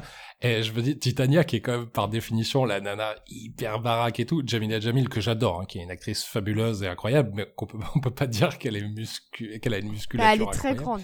Elle est très grande. Oui, c'est vrai, c'est vrai qu'elle est très grande. Mais tout. Euh, mais je pense que oui, il y a, il y enfin, c'est, c'est une réalité. Il y a cette crainte de se mettre à dos une partie, euh, une partie de, de- de- du public masculin avec des femmes trop musclées. Hein. Je veux dire, même, même quand on met juste des femmes, même pas musclées, ça, ça en énerve certains. Alors, si en plus elles ont des muscles. Ouais, je, suis plutôt de l'avis de, de Manu, je pense, et j'espère que c'est peut-être pour euh, pouvoir l'introduire euh, au cas où plus tard euh, en live action. Je m'attendais aussi, moi, à voir euh, une carrure à la Big Barda euh, sortir de, de là, et au final, après, je Ouais, me suis dit, voilà. ouais, mais en fait, c'est logique. euh, Surtout que dans la promo, ils la mettent vraiment, vraiment en avant. hein. Ils en parlent déjà pour la ouais, saison 2, tout ouais. ça, donc j'espère que ça Mais je- pourrait être ça. Mais ils en ont pas déjà parlé d'ailleurs de l'art qui, qui pourrait revenir en live. Ou ils ont dit que certains des persos Ah. reviendraient sûrement même en live. Oui, ils ont. Ouais, ouais, coup, ils ont dit ça. coup, oui, euh, on peut On facilement faire. Euh, Non, je, peux, je, je voulais juste, euh, si c'est possible, intervenir sur ce que disait Océane sur la place de la femme euh, euh, dans l'armée à travers la, à travers toute cette Mais longue première séquence. ouais, ouais. Parce que, parce que justement, moi, je, enfin, quand on parlait de l'intérêt des what if, moi, ce que j'aimais, bien- ce que j'aimais bien, en tout cas, avec les what if, quand j'ai un peu vieilli, au- au-delà du truc de et si machin, euh, en fait, c'était truc, c'était aussi d'avoir un, un nouvel éclairage, enfin, de, de donner justement un nouvel éclairage sur une situation qu'on connaissait en général sur le bout des doigts en tant que lecteur. Et là, c'est vrai que je, je, je me suis pris à espérer dans cette scène euh, que, que, enfin, que la place de la femme soit, soit, soit abordée. Et je suis d'accord qu'elle l'est, mais euh, ce qu'on, je crois qu'on le disait euh, euh, avant que, avant que ça commence. Comme très souvent dans, chez Marvel, en fait, c'est un thème qui est abordé, mais qui n'est pas traité, en fait, parce que euh, finalement, la, la place de la femme, je suis désolé, moi, là, je- moi, c'est un truc qui m'a fait rire, c'est que le personnage de Bradley Whitford, euh, à chaque fois, en fait, on a des scènes où ils sont en train de discuter avec euh, soit avec Stark, soit avec euh, soit avec Steve et euh, donc le personnage du général et, et Carter. Et, je crois qu'il lui dit trois fois non mais vous devriez être contente déjà d'être là. Et, et, en fait, elle est tout le temps là parce qu'il faut qu'elle soit là parce que c'est le personnage principal. Lui manifeste le fait qu'il a pas envie d'avoir une femme, mais en fait à aucun moment on voit. Il y a un moment où c'est légèrement abordé, mais quand, il devrait dire je préférerais voir l'Europe aux mains des nazis que de confier mon sort à une femme. Et c'est jamais dit comme ça, c'est juste survolé. Le personnage en plus du général étant vachement cliché, euh, on, on voit pas, enfin, il incarne pas finalement, il incarne juste le mec bête et méchant quoi. Et, et c'est vrai Ouais, que mais je après, trouve je dommage trouve, que je trouve ça cohérent avec ce qu'on avait été fait par le passé, en fait, puisque c'était le même propos qui était, Ah, qui était dans le sûr. Marvel One Shot euh, à John Carter et dans la série, tu vois. Je trouve Bien sûr, c'est cohérent. C'est juste que c'est pas traité. Ils disent rien dessus, quoi. Hum. Mais ils disent rien, et ils disent rien, en fait. C'est juste dire, bah, à l'époque, les femmes étaient mal considérées dans l'armée. Et, euh, Bah ouais, et mais en fait, enfin, ils ont pas besoin de le dire. Enfin, c'est du show don't tell, je vois pas le problème là-dessus. Non, mais pas le dire. Je parle de justement de traiter la thématique de la, de, par exemple, de montrer. alors, euh, je, je, je me souviens toujours de cette image d'une petite fille qui regardait Gal Gadot habillée en Wonder Woman à un panel. Tu dis ouais, de, de voir, euh, voir. euh, euh, à un moment, je- ça me faisait rire en me disant le féminisme va changer radicalement si si Carter est le nouveau le nouveau symbole de la puissance et de la force et tout. Enfin, il y avait des trucs. C'est, je demandais pas forcément de, de développer à mort, mais de traiter la thématique. Là, c'est juste une thématique qui est mentionnée et après on passe à autre chose. Et c'est toujours je, pense je disais la même chose dans Winter euh, Winter Soldier et Falcon. Euh, il y a un petit peu dans Loki il y a toujours ce côté ils sont toujours très en surface. Et c'est un peu frustrant parce que tu te dis que c'est justement sur des sur des exercices de style euh, comme ça que tu pourrais avoir la, la la latitude pour développer un peu plus que d'habitude ça. Et non encore une fois on, on passe outre. Moi, je, je, je t'avoue que j'ai du mal à te rejoindre parce que pour moi, c'est quand même au centre de l'épisode le fait que c'est un personnage féminin qui euh, qui va prendre le lead et qui va ridiculiser justement sa sa hiérarchie originale. Euh, après, euh, par contre, le fait que ce soit pas plus développé, bah, c'est que le film, enfin la série est prise dans le, la structure du film en fait et, et a pas trop le temps de s'en sortir.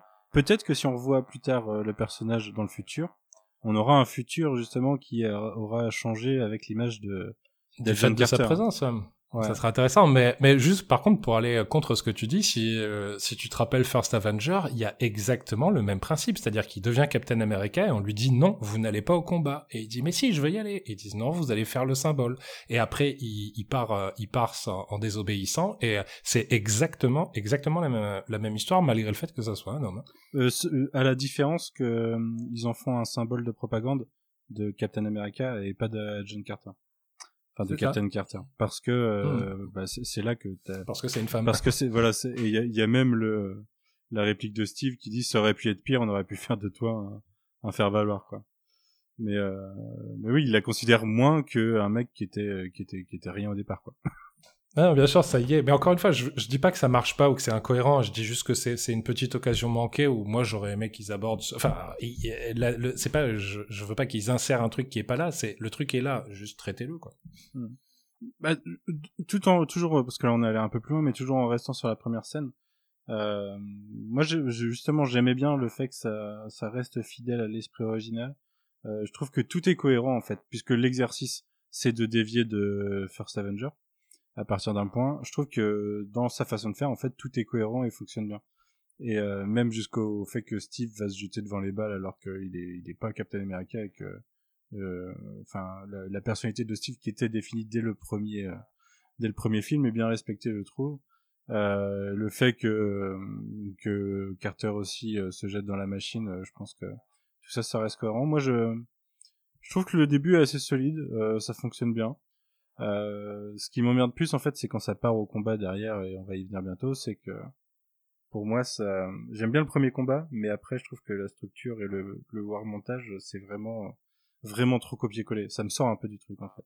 C'était un des aspects de la mise, un des aspects de la mise en scène que, que j'avais bien aimé, c'était justement ça. Moi, c'était ces petits, l'iconographie d'époque, les interludes, mhm. euh, avec montage de guerre et tout. En tout cas, ça, a rappelé, en même temps, je suis en train de dire que j'ai apprécié exactement pour la même raison que ce pourquoi t'as pas apprécié, mais, mais moi, ça me rappelait First Avenger, je trouvais que ça, ça, rendait, ça, ça nous replongeait bien dedans.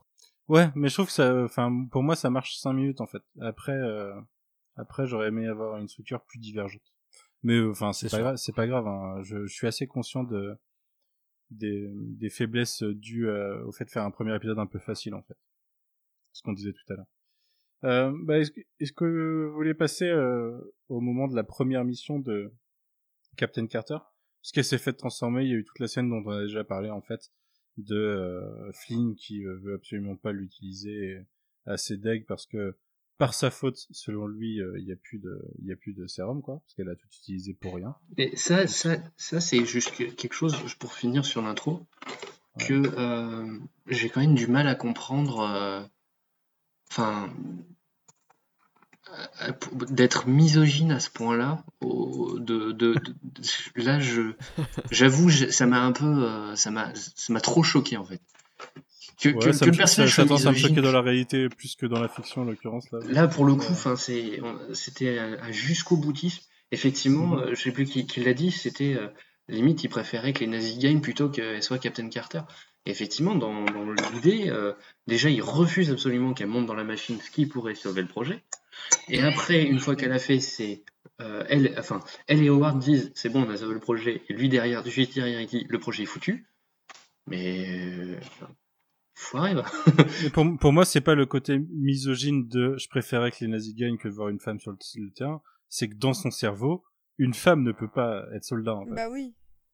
Mais ce qui, est, intéressant, ce qui est intéressant, c'est que ça m'a pas mal rappelé euh, on connaît, un, on connaît un peu tous la légende de Ike Perlmutter qui ne voulait pas, surtout pas de, de films de super-héros avec des femmes en lead, type euh, Captain Marvel ou même avec Black Panther en lead. Il voulait pas de, de super-héros noirs ou euh, il voulait pas des minorités. Même, asiatiques ou quoi. Voilà, il voulait pas de minorités tout court. Et en fait, ce qui est marrant, c'est que dans la manière du personnage de, de, Bradley Whitford de dire non, non, non, je veux pas, euh, c'est mort. Et quand ça marche, de se dire ah bah oui, c'est moi qui ai eu l'idée, ah oui, c'est moi qui est trop cool. J'y ai un peu vu Marvel qui était en mode non, non, non, on fait pas de film avec des nanas, c'est mort. Ah bah en fait, ça fait un milliard au box-office. Bah oui, on a eu l'idée, on est des précurseurs. Et du coup, c'est un petit peu méta involontaire, mais ça m'a fait penser à ça et j'ai beaucoup ri pendant ces segments-là, justement. C'est pas sûr que ce soit volontaire parce que euh, les, les, dissensions entre Kevin Feige et, et Ike Perlmutter sont ont été nombreuses. Ah oui, ça a, et- été, ça a été très explicite et c'est vrai que même les acteurs ont dit que Feiji avait vraiment, euh, s'était vraiment battu euh, bec et ongle pour avoir euh, ce qu'on a eu aujourd'hui et qui, et qui est au final, euh, en tout cas, je parle pour Captain Marvel, pas finalement si groundbreaking que ça. Je me permettrai pas de parler pour pour Black Panther, mais mais en l'occurrence, c'est vrai que c'est quand même intéressant de de voir un personnage de de mec misogyne, mais qui se réapproprie finalement tout le mérite une fois que euh, la nana est en train de, tous les, les battre et d'avoir un immense succès. Et c'est ça que je trouve assez intéressant. Et je trouve que l'épisode parle pas super bien de, la misogynie de Carter. Par contre, quand il s'agit de, de, de parler de, de, de, la représentation d'un tel symbole, je trouve qu'il y a deux ou trois petites phrases qui sont quand même plutôt bien amenées dans l'épisode. Et, euh, et à ce niveau-là, euh, je trouve ça plutôt euh, marrant de voir de, des petites piques comme ça. ça fait un peu méta niveau Lord et Miller sans, le, sans le génie, mais avec l'esprit un petit peu caustique et witty un peu derrière, et ça on aime bien. Voilà. Ah oui, ce passage-là m'a énervé, mais, mais il était logique que ça m'énerve. Ça prouve que c'était bien écrit. Du coup, je me permets une toute petite parenthèse, on n'a pas pris le temps euh, sur le côté fiche technique. euh, la scénariste euh, principale de la série, AC Bradley, elle avait bossé sur la série Arrow. Bon, ça, c'est pas forcément un fait d'arme exceptionnel, je trouve. Ça dépend quels épisodes elle a écrit. Ouais, ça dépend de quels épisodes, c'est vrai. Et, euh, mais elle avait aussi bossé sur les deux euh, très bonnes séries récentes qui, je trouve, sont pas, pas assez connues. Je crois que j'en ai déjà parlé peut-être bien ici ou j'en ai déjà parlé dans un micro, mais euh, de le- la série de Guillermo del Toro euh, animée aussi euh, Trollhunter et que Mhm. j'ai trouvé vraiment excellente et euh, un de ses spin-offs euh, Free Below. Elle avait bossé là-dessus. Voilà. Ok. J'ai jamais regardé Trollhunter. Ah, Pas que c'est vraiment bien, mais j'ai jamais pris le temps Ouais. de me poser dessus. C'est très bien. Euh, tout à l'heure, je voulais parler du premier combat de Captain Carter, mais Oui. en fait, avant ça, il y a, il y a la scène où Bucky part au combat de son côté, et du coup, il y a la petite euh, partie euh, euh, dans un bar ou autour d'un verre, je sais plus, je sais plus comment c'est, parce qu'il y a au moins une autre scène de bar plus tard, mais euh, il y a le- justement la première réplique sur euh, je sais pas trop danser et où elle répond vous avez peut-être juste pas trouvé le bon partenaire. Donc euh, un écho total au premier Captain America mais euh, malheureusement dans l'épisode pour moi le, le premier d'une trop longue série de clins d'œil euh, à, à- à ce Grave. dialogue quoi Ouais, Ah, puis ça, même et- temps, et- euh, ça et aussi le fait qu'elle rappelle que elle a le super sérum, donc elle ne, même si elle boit de l'alcool, elle, elle ne peut pas être bourrée. Ouais, bon. enfin, c'est le genre de petits détails, c'est en mode easter egg et tout ça, mais je trouve ça juste hyper lourd parce que tu te doutes que si l'alcool euh, ne fonctionne pas sur Steve, il va pas plus fonctionner sur Peggy en fait. Enfin, Mhm. je suis pas sûrement un peu, hein, mais je trouve que c'est le genre de réplique un peu gratos, au même titre que euh, les 150 références à Viens, va danser. Bah, en- en- moi, les deux choses me choquent pas. La danse, ça me choque pas parce que jusqu'au bout de, de la première ère Marvel, de la première ère du MCU, c'était quelque chose qui était central quelque part. hein. Euh, Je veux dire, le dernier plan de Endgame, c'est quand même euh, Cap et, et Peggy qui, qui dansent, quoi. Je veux dire, c'est- on, on peut pas passer à côté. La, saga en elle-même a fait de, ce, clin d'œil quelque chose de presque central. Et euh, pour l'alcool, euh, bah, ça me choque pas non plus parce que euh, autant, euh, autant dans les années 40, un mec qui boit quand il est dans un bar et qui pourrait se plaindre que ça lui, puisse, lui permette pas de se bourrer la gueule, bah, ça me choque pas. Autant dans la bouche d'une femme dans les années 40, euh, je pense que ça doit être un peu plus, un peu moins consensuel, quoi. ouais c'est vrai Donc, euh, je- je- ça, ça, ça, ça émet l'idée que, euh, bah, elle aussi, elle aurait bien aimé euh, ressentir un peu, euh, un peu, un peu l'ivresse et, euh, et comme les, comme tous les autres le font, quoi. Après, je continue sur cette scène. C'est aussi la scène où Howard ramène le costume.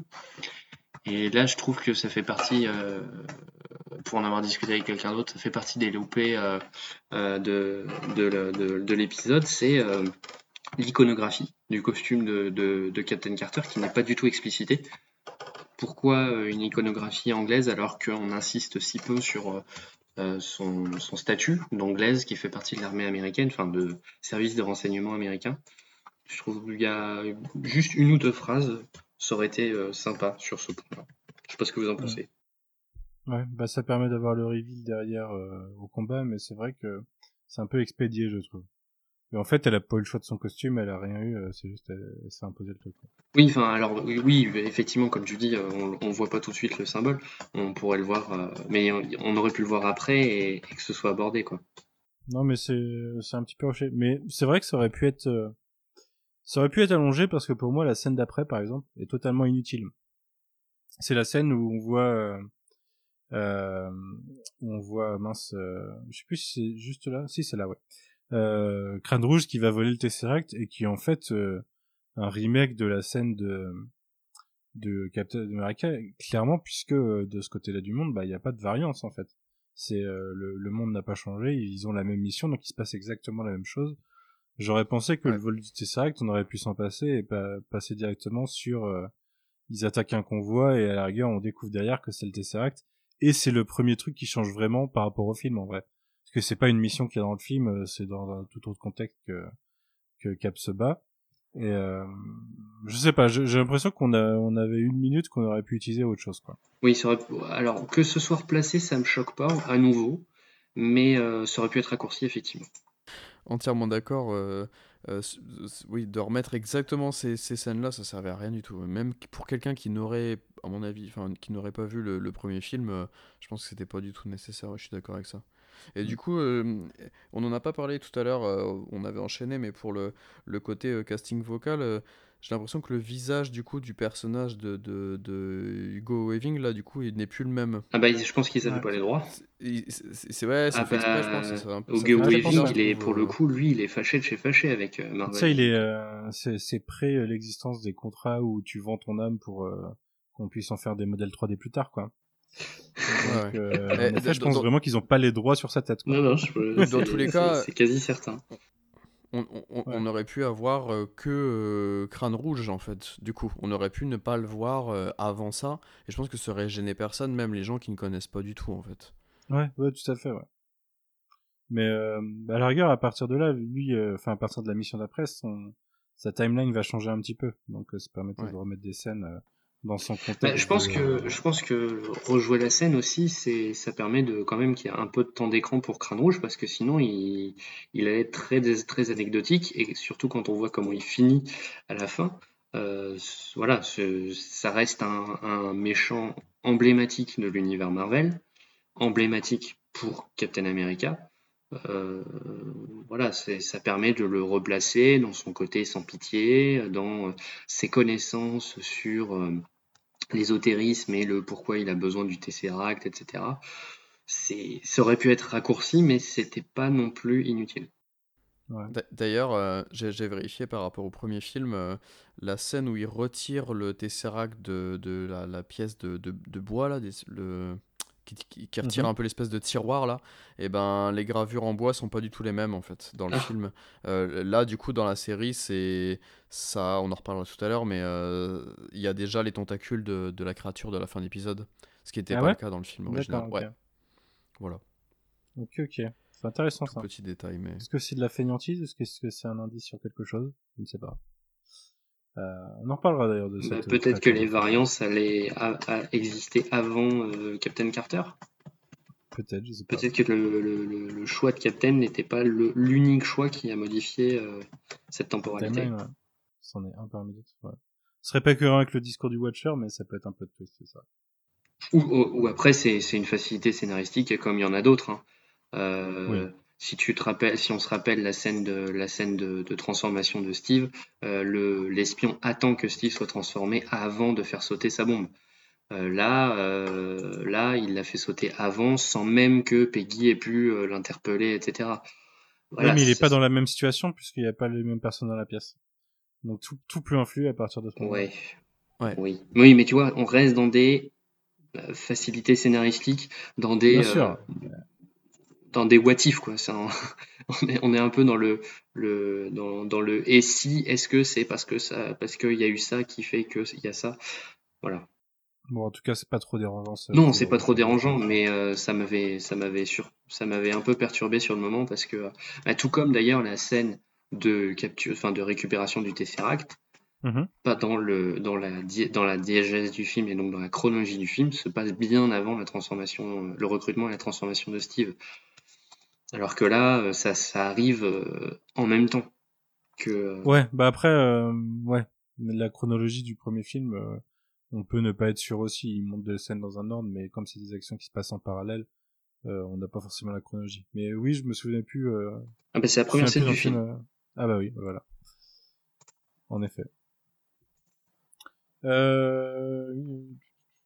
On passe au, à la première mission de Captain Carter. Carter hein, de- Oui, enfin. Euh, donc la première mission, qui est là vraiment une scène inédite, puisque cette récupération du Tesseract n'a pas lieu dans Captain America. Euh, c'est le moment où bah déjà on va la découvrir en action en costume et où elle-même va se découvrir en action en costume. Et moi je dois avouer que euh, j'ai trouvé qu'il y a une très belle réale moi dans l'action de, de cette euh, de, Ouais. de- de cette scène en tout cas. Ouais, super. Ouais. Qui va en parler un petit peu de la scène.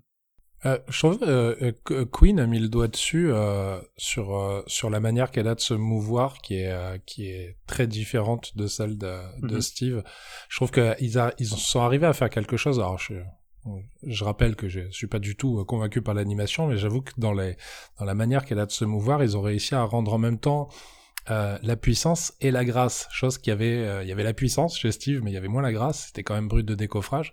Et là, elle arrive, enfin, elle est très, c'est très fluide, c'est très, c'est très aérien. Moi, je trouvais que c'était, euh, effectivement, en termes de mise en scène et même, encore une fois, hein, les cadrages sont, sont toujours bien choisis. C'est hyper dynamique. Ça, ça, ça la suit au, au cœur de l'action et, euh, et je trouvais que vraiment, en termes de mise en scène, c'était assez canon hein, comme scène.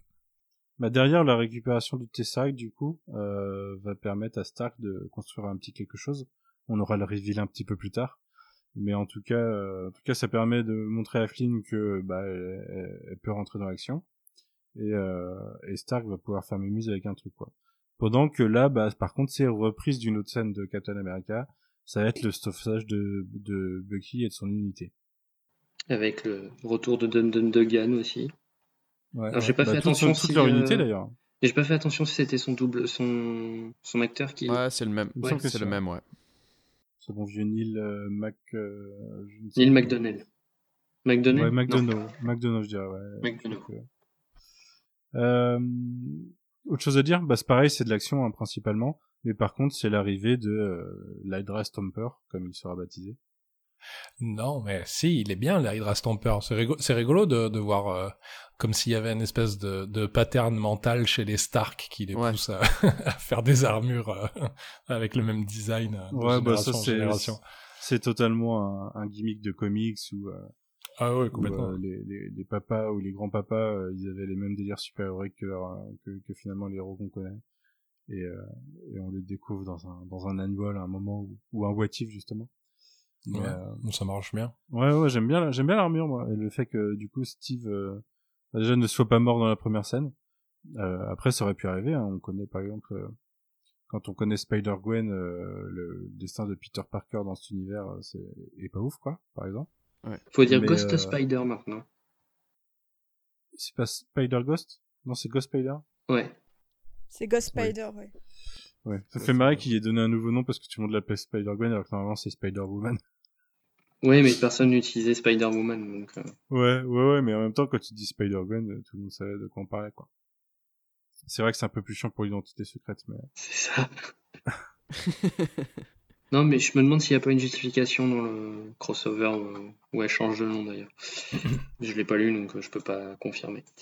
Euh, de- par contre, quand- dès que j'ai vu le l'Iron, non, le Hydra Stomper en action, euh, du coup, je sais pas pourquoi, mon esprit s'est mis à imaginer une fin potentielle de, de l'épisode euh, qui impliquait non pas euh, du coup Captain Carter mais Steve pour que ce soit quand même Steve qui meurt. Et euh, bon, les- la, la série m'a l'épisode m'a donné tort. Mais euh, moi, je m'imaginais euh, que euh, c'est lui qui allait se sacrifier, non pas en tant que Captain America, mais en tant que pilote de, de Hydra Stomper. D'accord. Ouais, ouais, ça aurait ok. été euh, un peu euh, voler la vedette à Peggy dans l'épisode, je trouve. Ouais, grave. Heureusement qu'on n'a pas eu ça. Ouais, moi ça m'aurait déçu. mais- mais- Bah, en même temps, je trouve que Steve a quand même beaucoup d'importance dans l'épisode. Hein. euh, Ouais, mais c'est tant mieux. en même limite, temps. euh, ouais. si- Mais c'est limite si pour moi c'est pas, euh, c'est pas euh, Captain Carter and Steve Rogers. Ouais, c'est un peu ça, plutôt oui. que Captain Carter. Ça m'a pas dérangé parce que j'ai trouvé f- qu'en fait, j'avais- effectivement, comme tu le disais, Manu, tout à l'heure, tu, disais le, le mot Big Barda.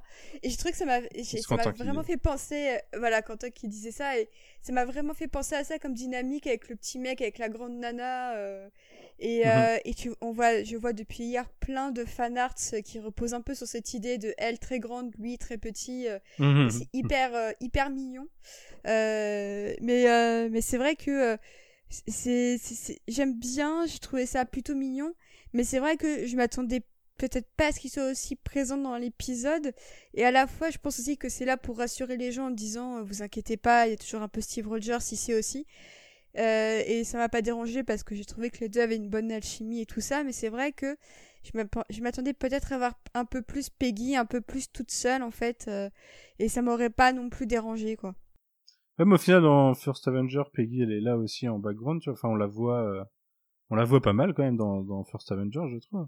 Ça fait, ça fait écho à ça, sauf que là, pas il trop sur le terrain. quoi. Pas trop sur le Ouais, terrain. ouais, ouais, bien sûr, pas trop sur le terrain, mais euh...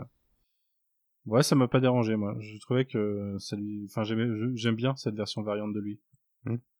avec En son tout armure. cas, je trouve, je trouve l'idée euh, super cool de, de, de se dire que dès ce premier épisode, en fait, on va déjà avoir des choses qui vont aussi importantes qui vont découler du What If. Il n'y aura pas juste euh, euh, Peggy en, en Captain Carter, il y aura aussi d'autres choses très importantes qui vont en découler, dont, euh, dont ça par exemple dans l'action avec des personnages qu'on connaît. Et j'espère Mhm. que ça leur donnera d'autres idées pour aller beaucoup plus loin dans les épisodes suivants en fait. Ouais, J'espère que par rapport à, euh, je crois que c'est dans le deuxième, ça doit être dès la semaine prochaine, je crois, pour euh, pour euh, T'Challa en, en Star Lord, il me semble. Ouais, c'est le Ah, J'ai deuxième, ouais. j'ai aucune Après. idée de l'ordre, je vous avoue. ouais. Et, euh, Ouais, et j'espère qu'il y aura vraiment d'autres répercussions comme ça, euh, que pas pas seulement une une à deux par épisode en fait. Ouais, ouais, ouais, c'est ce que tu veux dire. Su- Juste sur leur relation, euh, je, je suis d'accord avec ce que disait Océane. Je trouve que leur euh, leur leur relation est, plutôt bien écrite. Il y a juste un dialogue moi qui m'a un tout petit peu fait tiquer parce que je pense qu'on n'a pas vu assez de choses pour que ça soit justifié. C'est quand elle lui dit euh, "Tu es mon héros". Et, euh, et là, j'ai trouvé que c'était un peu, enfin, c'est comme si c'est comme si elle s'adressait presque au à- au Captain à Captain America plus qu'à Steve. C'est vrai que tu, tu te dis quand tu revois ce qui s'est passé avant, mis à part le fait qu'il soit précipité euh, sur sur le sur sur l'espion et qu'il soit pris une balle. moi, j'ai trouvé ça excessif qu'elle dise tu es mon héros quoi. Ouais, mais Elle après, tout, c'est après toute la partie euh, war, enfin battle montage quoi. Donc euh, comme dans Captain America, il se passe beaucoup de choses pendant ce temps-là. Ils vivent beaucoup d'aventures et ensemble en plus. Oui, oui, bien sûr. Ce que je veux dire, c'est que j'aurais, j'aurais trouvé ça intéressant que l'héroïsme de Steve passe par, euh, par le fait qu'il qu'il assiste à la naissance de Captain, euh, Captain euh, euh, Carter, plutôt que elle soit encore dans cette admiration par rapport à lui. C'est juste ça, quoi. Ouais, mais c'est vrai que bah, de toute façon l'é- l'épisode est obligé d'aller vite hein. et de se baser sur Ah ce oui, qu'on ça, connaît en ça, fait. c'est, son principal défaut pour moi. mais- c'est tout le souci, ouais. Euh, Est-ce que quelqu'un veut réagir sur le battle montage justement? L'attaque des avions, tout ça, tout ce qu'on les voit faire. euh. j'ai trouvé ça trop cool. Enfin, c'était vraiment le moment, euh, le, le, ouais, voilà, le battle montage euh, euh, je, je sais- que j'avais, que j'aimais déjà beaucoup dans le, dans le film First Avenger, euh, parce qu'il y avait un peu sa petite musique derrière euh, et tout ça que je trouvais euh, vraiment sympa. Et puis ici, en fait, je trouve qu'il y a plus de variété, un peu de, de combat, c'est-à-dire que tu la vois sur un avion, tu la vois sur terre, euh, euh, et Bah, L'animation permet plus de choses. Ouais. Exactement, et c'est pour ça que je disais tout à l'heure que l'animation permettait d'aller un peu plus loin entre ça et le gros big boss de fin, euh, un peu tentaculaire qu'on voit à la fin. Mais euh, c'est pour ça aussi que, euh, malgré tout, je me dis que What If peut servir aussi à ce type de séquence, c'est que, euh, sauf si vraiment euh, ils engagent l'équivalent euh, féminin de Tom Cruise, et on sait que Léa Toile a tourné euh, Mission Impossible, mais je ne pense pas qu'elle soit à la hauteur de Tom Cruise, malheureusement. Mais euh, tourner une scène comme ça avec une nana qui, euh, qui se pose sur un avion et tout ça, enfin, il y a que l'animation et les comics pour offrir ça. Et c'est bien aussi que, que la série se permette ce type de choses, que on sait pertinemment qu'on ne verra pas au cinéma. Et je pense que c'est sur ça aussi que, enfin, j'espère vraiment que What If va aussi euh, pouvoir se permettre d'offrir des moments comme ça dans, dans tous ces épisodes parce que malgré les moyens colossaux de Marvel sur chaque film, euh, bah, il y, a- y a des trucs que les, les limites euh, humaines ne peuvent pas offrir euh, forcément et, euh, et que j'espère qu'ils vont un petit peu plus nous combler euh, à ce niveau-là. Mais c'est vrai que j'aime beaucoup cette séquence et puis euh, je trouve que ça fait aussi très bien ressortir la, force de, Peggy qui qui, qui qui défonce tout le monde comme si elle plongeait un couteau dans un dans une mode de beurre quoi. C'est c'est limite ce que me disait mon collègue, c'est que c'est limite trop facile et que les gens qui l'accompagnent au final bah c'est pas si- ils font limite un petit peu petit bras à côté d'elle parce que vraiment t'as l'impression qu'elle pourrait battre euh, Thanos et toute son armée à elle toute seule quoi. Oui, il y a moins le côté, euh, il y a moins le côté petite escouade euh, que dans le Ouais. l'équivalent dans, dans First Ouais. Avenger. Mais euh, mais il faut dire que bah, ça reste aussi facilité par le fait que bah il y a quelque chose en plus. C'est que euh, dans, dans, dans le film Captain America, il n'y avait pas le, le Hydra Stomper. Et ça, ça lui donne quand même un avantage tactique supplémentaire. Euh, Captain America, euh, enfin Steve, il aurait pas pu faire euh, son combat contre les avi- un, com- un tel combat contre des avions sans euh, sans le Hydra Stomper. Ouais, clairement, ouais. Ouais, c'est, c'est, si je peux me permettre, je suis désolé, je parle beaucoup. euh, je suis désolé, Manu. Euh, mais euh, sur, Non, mais sur je vais cette te scène, déléguer une partie du montage, t'inquiète pas. je, je mériterai. mais euh, moi, j'ai adoré cette scène. Mais alors, c'est vraiment le moment où je me suis dit, alors, juste pour vous raconter ma vie, moi, j'ai, j'ai deux, j'ai deux garçons euh, de, de 6 et 8 ans. Je me disais que peut-être avec les What If, je pourrais montrer, euh, je pourrais montrer du Marvel à mon, à mon grand de 8 ans. Euh, c'est hors de question. C'est, euh, moi, j'ai vraiment été surpris. J'adore la scène. Hein. J'adore la scène, mais elle est d'une violence dans les, dans les coups. C'est, euh, ou alors c'est peut-être moi qui, qui, qui en tant que papa maintenant devient trop sensible à ça, mais euh, vraiment, j'ai trouvé que les, les coups portés, ça m'a vraiment, ça m'a rappelé quand euh, quand j'ai assisté à la scène sur le bateau au début de, au début de Winter Soldier, c'est tu te dis ah ouais, c'est enfin là euh, euh, clairement en plus tu vois des impacts, tu vois des corps qui vont s'écraser contre des contre les parois des, des engins et tout, c'est violent. J'ai trouvé ça Bah, et du coup je me suis dit c'est étonnant parce que euh, en termes de pardon, en termes de tonalité juste pour finir, c'est il y a une tonalité qui comme je disais moi me fait penser un peu aux séries d'animation pour ados des années euh, des années 2000 et tout d'un coup dès que les combats commencent, tu dis ah ouais non, c'est pas du tout pour enfants quoi. Enfin c'est c'est hyper hyper sec dans le dans dans, le, dans, dans, dans la, la, la violence graphique et, euh, et j'ai été assez surpris par ça. Quoi. Ouais, mais crois-moi, ton, ton gamin de 8 ans, il veut voir ça. Oui. Ah, Pardon? Ton gamin de 8 ans, il veut voir ça, fais-moi confiance. Ah bien sûr qu'ils veulent voir, mais, mais je vais pas le laisser le voir. quoi. Mais justement, ça me permet, je, je m'étais pas trop exprimé sur le, le côté animation. Moi, pour le coup, j'adore. Parce que euh, le cel, le cel shading, c'est quelque chose que, avec lequel, euh, enfin, que j'aime beaucoup dans, dans le cadre des jeux vidéo, par exemple. Et, euh, et euh, au-delà du côté animation euh, pur de, de, de dire l'animation permet beaucoup de choses, le cel shading donne ce côté jeu vidéo qui permet juste, enfin, qui renforce. Je trouve le côté très. euh, Enfin là, je, je, bah, là, en fait, je, je comment dirais-je euh, J'avais presque la manette en main sur cette scène, en fait, sur cette scène des avions. Je, je, je, je l'imaginais très bien, euh, un peu. euh, si voilà, ça m'a fait penser au, la- euh, au Batman de Telltale, qui euh, fonctionne uniquement en QTE et donc il faut juste touche, appuyer sur la bonne touche au bon moment. Et ça enchaîne un coup après l'autre. Et il y avait vraiment cette dynamique-là dans, dans mon esprit au moment de la scène. Et euh, l'autre côté euh, que, permet l'animation, que renforce l'animation, qui est un côté qu'on trouve souvent en reproche euh, du MCU, c'est le côté humour, c'est le côté cartoon. Là, pour le coup, c'est pleinement justifié. Je l'ai pas, ça m'a échappé lorsqu'on a parlé de la, première scène de combat de, Peggy, avec le, soldat bien baraque qui arrive, qui, qui croit qu'il va pouvoir s'en sortir et puis qui se fait défoncer en deux-deux.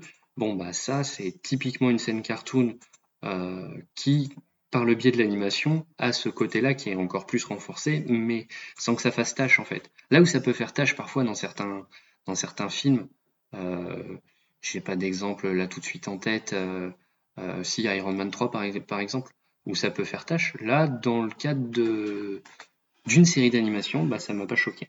Moi, j'étais- j'avais un peu la même sidération que la première fois que j'ai vu BVS et que qu'il y a la scène où, où Batman se met à fracasser tout le monde et que tu dis non mais il tue des gens en fait là. Et là c'était un peu la même Bah chose. t'as ça dans Winter Soldier, hein. Non, non, bien, sûr, mais comme c'est de l'animation, enfin, encore une fois, je dis pas que l'animation est à destination des enfants, mais tu dis que l'animation va, va permettre de désamorcer un petit peu la, la comment dire, la, la, la rugosité de la violence. Je trouve qu'ils ont, ils l'ont conservé. Il y a un moment où elle attrape un, un soldat, elle le projette à travers la carlingue et il va s'éclater sur une paroi. j'ai trouvé ça vraiment d'une, j'ai souffert pour lui, même si, encore une fois, j'ai aucun problème avec le fait qu'on dessoute du nazi, hein, je veux dire, c'est facile, mais, mais, euh, mais c'est vrai que j'étais vraiment surpris par le, le côté euh, euh, un petit peu jusqu'au jusqu'au boutiste de la violence. En plus, vu qu'ils sont dans une animation qui tire quand même, alors c'est pas du réalisme, hein, c'est pas, on n'est pas sur du photoréalisme, mais on est quand même sur des proportions, sur des mouvements, sur un type d'animation qui est qui se veut assez réaliste, pas pas pas au niveau graphique, mais au niveau au niveau purement animation. Et, euh, et c'est vrai que ça, ça, du coup, ça, ça conserve cette, cette, cette violence. Après voilà, c'est juste une parenthèse. Encore une fois, j'ai adoré la scène, mais, mais ça, moi, ça m'a posé ça me posait la question. Enfin, je me pose souvent la question de à qui, à qui est, sont destinés Marvel. Et, euh, et, et celui-là, alors qu'on se disait peut-être que là, ça va être une petite parenthèse accessible à, aux plus jeunes, je trouve que non, pas du tout. Mais, ils peuvent pas changer de public, vu que cette série s'intègre euh, pleinement dans la narration du MCU tu peux pas créer un produit du MCU qui puisse être qui puisse être adapté à un public plus jeune que celui des films parce que sinon ça voudrait dire quoi? Ça voudrait dire qu'ils peuvent voir les films par extension oui oui, mais il y a quand même une différence entre certains longs métrages. C'est-à-dire si tu prends Ant-Man euh, et si tu prends, bah, je, je, prends par exemple Endgame que je trouve euh, que je trouve très sombre, très très très très, très sombre pour un enfant. Enfin, encore une fois, euh, ouais, il y a y a un côté qui est qui est très qui, qui, peut être hyper anxiogène à plein plein de moments. Donc il y a quand même des, des, des différences de curseur. Je dis pas effectivement de pas changer de, de genre du tout au tout, mais il y a des le curseur est placé à différents endroits et c'est juste euh, encore une fois, je, ne soulève pas un défaut, hein. je vous dis juste que moi j'attendais un curseur à un endroit qui finalement s'est révélé être un autre endroit, à savoir quelque chose de beaucoup plus adulte. En fait, en fait, je me disais que Disney allait, allait sauter sur l'occasion pour faire un, produit qui soit plus euh, plus kids friendly. Et en fait, ils l'ont ils l'ont pas fait. Quoi. Mais c'est pas un problème. Hein. Passons à Crâne Rouge, qui de son côté euh, bah, voit les choses changer puisqu'il a perdu le cube. Il se fait engueuler par ses chefs et euh, bah, comme dans le comme dans le film original, il va il va se retourner contre eux et euh, et montrer que l'Hydra est plus important que le, le troisième Reich pour lui. Euh, et commencer à nous parler de son True Champion of Hydra. Donc là, une vraie un vrai changement, quelque chose qu'on n'avait pas dans le film original. Non, mais soit quelque chose qui était un non-dit, soit quelque chose qui, qui, qui est globalement rajouté. Bah, qui est, qui est rajouté, oui et non. Euh, J'ai pas pu m'empêcher d'y penser, même si je, ne suis pas certaine que ce soit euh, exactement là, ce que on ce qu'il voulait sur faire. le moment où il en parle, on n'est pas sur le moment où il le montre. Hein. Ouais, mais Euh, euh, on va parler d'Agent Sophie tout à l'heure, euh, Queen. oui, ben, je- mais dès, il y a une, une saison qui parle d'un d'un champion de l'Hydra euh, sans et pendant un long, un long moment, on ne sait pas à quoi il va ressembler. Donc, est-ce que c'était un, un clin d'œil à ça, c'est-à-dire de récupérer cet élément qui a été développé dans la série pour dire que ça faisait partie des plans euh, de, de Crâne Rouge. Je, je, je suis même plus sûr si euh, dans... Moi, je pense que c'est une réécriture de ça. Ouais, mais je sais même plus, tu vois, par exemple, si dans la série, ils avaient dit que ça faisait partie des plans de Crâne Rouge, tu vois. Je sais plus si ça a été, euh, si ça a été, euh, si ça avait été euh, mentionné euh, de cette Moi, façon. ça me dit rien. Bah, on en parle comme euh, comme étant un truc de l'Hydra depuis longtemps, mais Oui. euh, Mais est-ce pas spécifiquement. est-ce, voilà, que c'est dit, euh, est-ce que c'est dit Non. explicitement que euh, c'était un des objectifs de, de Johan Schmidt? Je, je suis plus sûr. Non, non, je crois pas que ce soit dit explicitement. Parce qu'en plus, je crois que son objectif, c'est juste de faire une grosse bombe. Euh... Moi, je vois même pas de la de la série dont vous parlez. Ouais, bah, of dans. Ag- dans Agents of Shield, il y a une saison, je crois que c'est la saison 3, Oui. où il y a un Agents subplot- of quoi? Euh, non, mais là, tu fais exprès. où il y a un subplot par rapport à l'Hydra et à une créature qu'il vénère depuis très longtemps, euh, qui finit par se révéler être un inhumain qui est dans une autre, sur une autre planète ou dans une autre dimension, je sais plus. Là, Sur clairement, c'est une autre dimension, mais je crois que c'est une, voilà, c'est juste une autre planète dans le, dans Agents of Shield, euh, qui a un délire moitié, euh, moitié poulpe d'ailleurs. Enfin, c'est, c'est un inhumain, mais il y a que tu l'imagerie, euh, bah, en fait, l'imagerie de, de l'Hydra vient d'un monstre qu'il vénère, je crois. Donc, euh, à partir de là. Mais il y a un il y a un personnage qui fait partie de l'Hydra qui a une tête de, de pieuvre Oui, comme oui. ça. Euh, dans la série, Dans tu veux dire Non, non, dans les comics. Dans les comics, oui, mais dans la série, je crois pas. Kraken. ça. Oui, Mais c'est ça, en, Kraken. en tout cas, euh, en tout cas, moi aussi, j'ai fait le parallèle euh, assez assez vite parce que je trouve que, enfin, ce que je dis, j'ai vraiment l'impression qu'ils réécrivent ça et qu'ils nous montrent que, euh, en fait, ils font un petit soft reboot de certains trucs vu des Agents of Shield. Parce que de toute façon, tous les trucs des Inhumains, euh, clairement, ils sont, enfin, on le verra pas quoi. Bah oui, mais d'ailleurs, c'est pas l'entité qui habite le corps de, je sais plus comment il s'appelle, Si, si. de Ward, de Ward. Si, ouais, si, c'est ça. Ouais, ouais, c'est un, un sale délire cette histoire. Bah, c'est. Euh... euh, non, mais je, je, je sais plus quel nom il, il a cette créature. Je, je l'ai plus non plus. ouais. Euh, enfin, toujours est-il que là, c'est mentionné et, là, c'est un petit retcon de, de, de, des- des plans de, de Schmidt, en tout cas, clairement. Euh, derrière, on a une scène dont on a déjà parlé, hein, le verre au bas avec le You- You're My Hero Steve. euh, et euh, on en a pas parlé d'ailleurs, mais le, le baiser interrompu par, euh, par Stark et, et Bucky, euh, qui veulent juste aller euh, s'amuser en ville avec une voiture qu'ils ont volée, quoi. Euh, Pourquoi j'ai voler bien une aimé, j'ai bien aimé le petit, euh, le petit, la, la petite fermeture de la scène en mode cartoon avec le, le, le Ah, cercle qui se referme sur, euh, Oui. sur, euh, L'effet de montage. sur de merde. Je- Stark. Howard, ouais, voilà. J'avais Dominique en tête parce que pour, pour moi c'est Dominique Cooper du coup. Mais euh, Howard Stark du coup, euh, j'ai bien aimé ce petit effet. Et derrière, euh, ça repasse encore à une scène qu'on connaît puisque c'est l'attaque du train. Sauf qu'il va y avoir un plot twist dans la scène, c'est que euh, au final, euh, il n'y a, il y a pas le même monde que dans le, dans le film. C'est un piège pour euh, faire sauter ceux qui vont à l'attaque. Moi, je me suis fait surprendre. Ouais, moi aussi. Moi aussi, moi aussi. Et Est-ce que c'était un piège pour, euh, pour euh, attraper, euh, réussir à attraper le- l'Hydra Stamper ou juste. euh, C'était ou pour récupérer le Tesseract Enfin, surtout. Ouais, non, moi je, moi je pense en effet que c'était pour euh, choper les Dress Stomper. Mais le, T- le Tesseract, on est d'accord qu'il est. Ah si, le Tesseract, il. Ah, Le Tesseract, c'est le, c'est le moteur Il de est dans la Hydra l'armure. Stamper, en fait. Ouais, ouais, non, mais oui, oui, pour- Ouais. Pour, moi, dans ma tête, c'était comme quand ils, euh, tu sais, quand ils servent du Tesseract pour alimenter les armes de l'Hydra. Du coup, le Tesseract, c'est pas dedans. Mais non, là, en effet, ils s'en servent pour, pour être son, pour être son, son réacteur, ouais. Ouais. Euh, Et C'est drôle parce que tout d'un coup, Steve devient le MacGuffin de l'épisode, ouais. Il est, il est objectifié. Après, on peut aussi se dire qu'un truc si puissant que c'est un peu, c'est un peu stupide d'envoyer, euh, de l'envoyer sur Ah le champ de bataille tous tous les jours, quoi. Clairement. Mais ouais, moi aussi, en effet, je me suis fait surprendre parce que du coup, là, ils utilisent intelligemment le, le fait de reprendre la même structure. Non, Bon, puis t'es sauf t'es que- surpris sauf parce dans que le, tu, parce que t'es- c'était surprenant parce que là il y a enfin le, la- les- d'ailleurs les, les il y a un moment il y a je crois que c'est dans une scène avant il y a euh, il se passe un truc avec Bucky qui dit et il dit euh, ah t'aurais pu m'arracher le Il bras glisse. donc bah, c'est Hein dans l'attaque du, du train. hein, c'est dans l'attaque eh du ben train. c'est Ouais, oui il, bah glisse, juste oui il glisse et elle le rattrape Oui, voilà, c'est et ça. elle le rattrape C'est par 20 le secondes bras. avant que ça Ouais. explose. hein, voilà c'est- c'est ça et euh, donc tu te dis ah bah ça n'arrive pas donc on va pas y avoir euh, de va pas y avoir de, de, de disparition liée au train et puis après si bah il y a le, le, le piège et c'est Steve qui disparaît donc euh, ouais c'était plutôt plutôt habile parce que ça joue avec nos attentes sur cette scène en particulier parce qu'on sait toutes les répercussions qu'elle a sur la suite Bah oui, exactement. Moi aussi, euh, en fait, en voyant le début de la scène, je me suis dit, tiens, il va arriver quoi à Bucky, du coup? oui bah voilà c'est en ça fait, euh, ouais, ouais, ça nous retourne un peu. J'ai trouvé maligne, du coup, la scène. Ouais.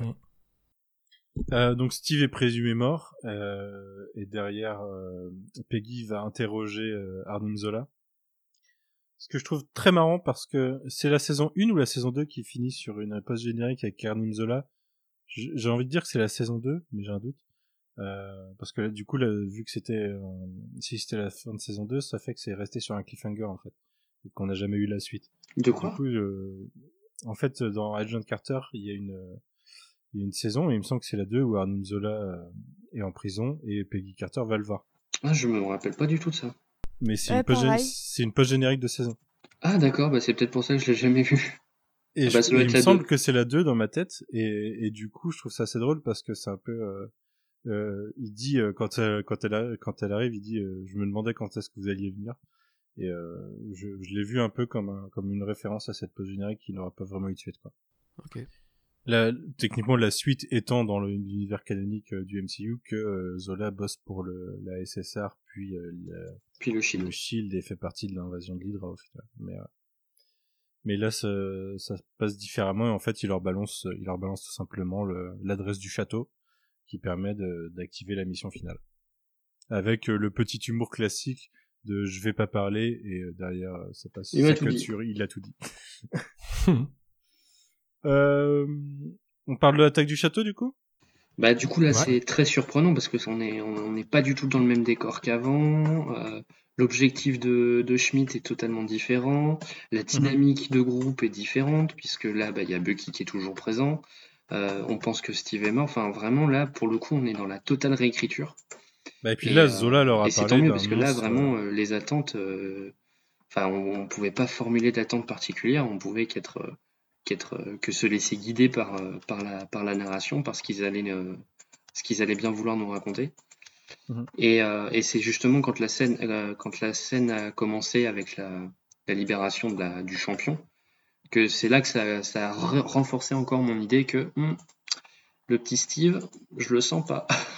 Mhm. Moi, j'imaginais bien en fait qu'il qu'il parte euh, en fait avec la créature, qu'il emmène la créature dans, dans le ciel en fait et qu'il se fasse sauter en l'air un peu à la façon de Iron Man à la fin de Avengers en fait. Ouais, ouais.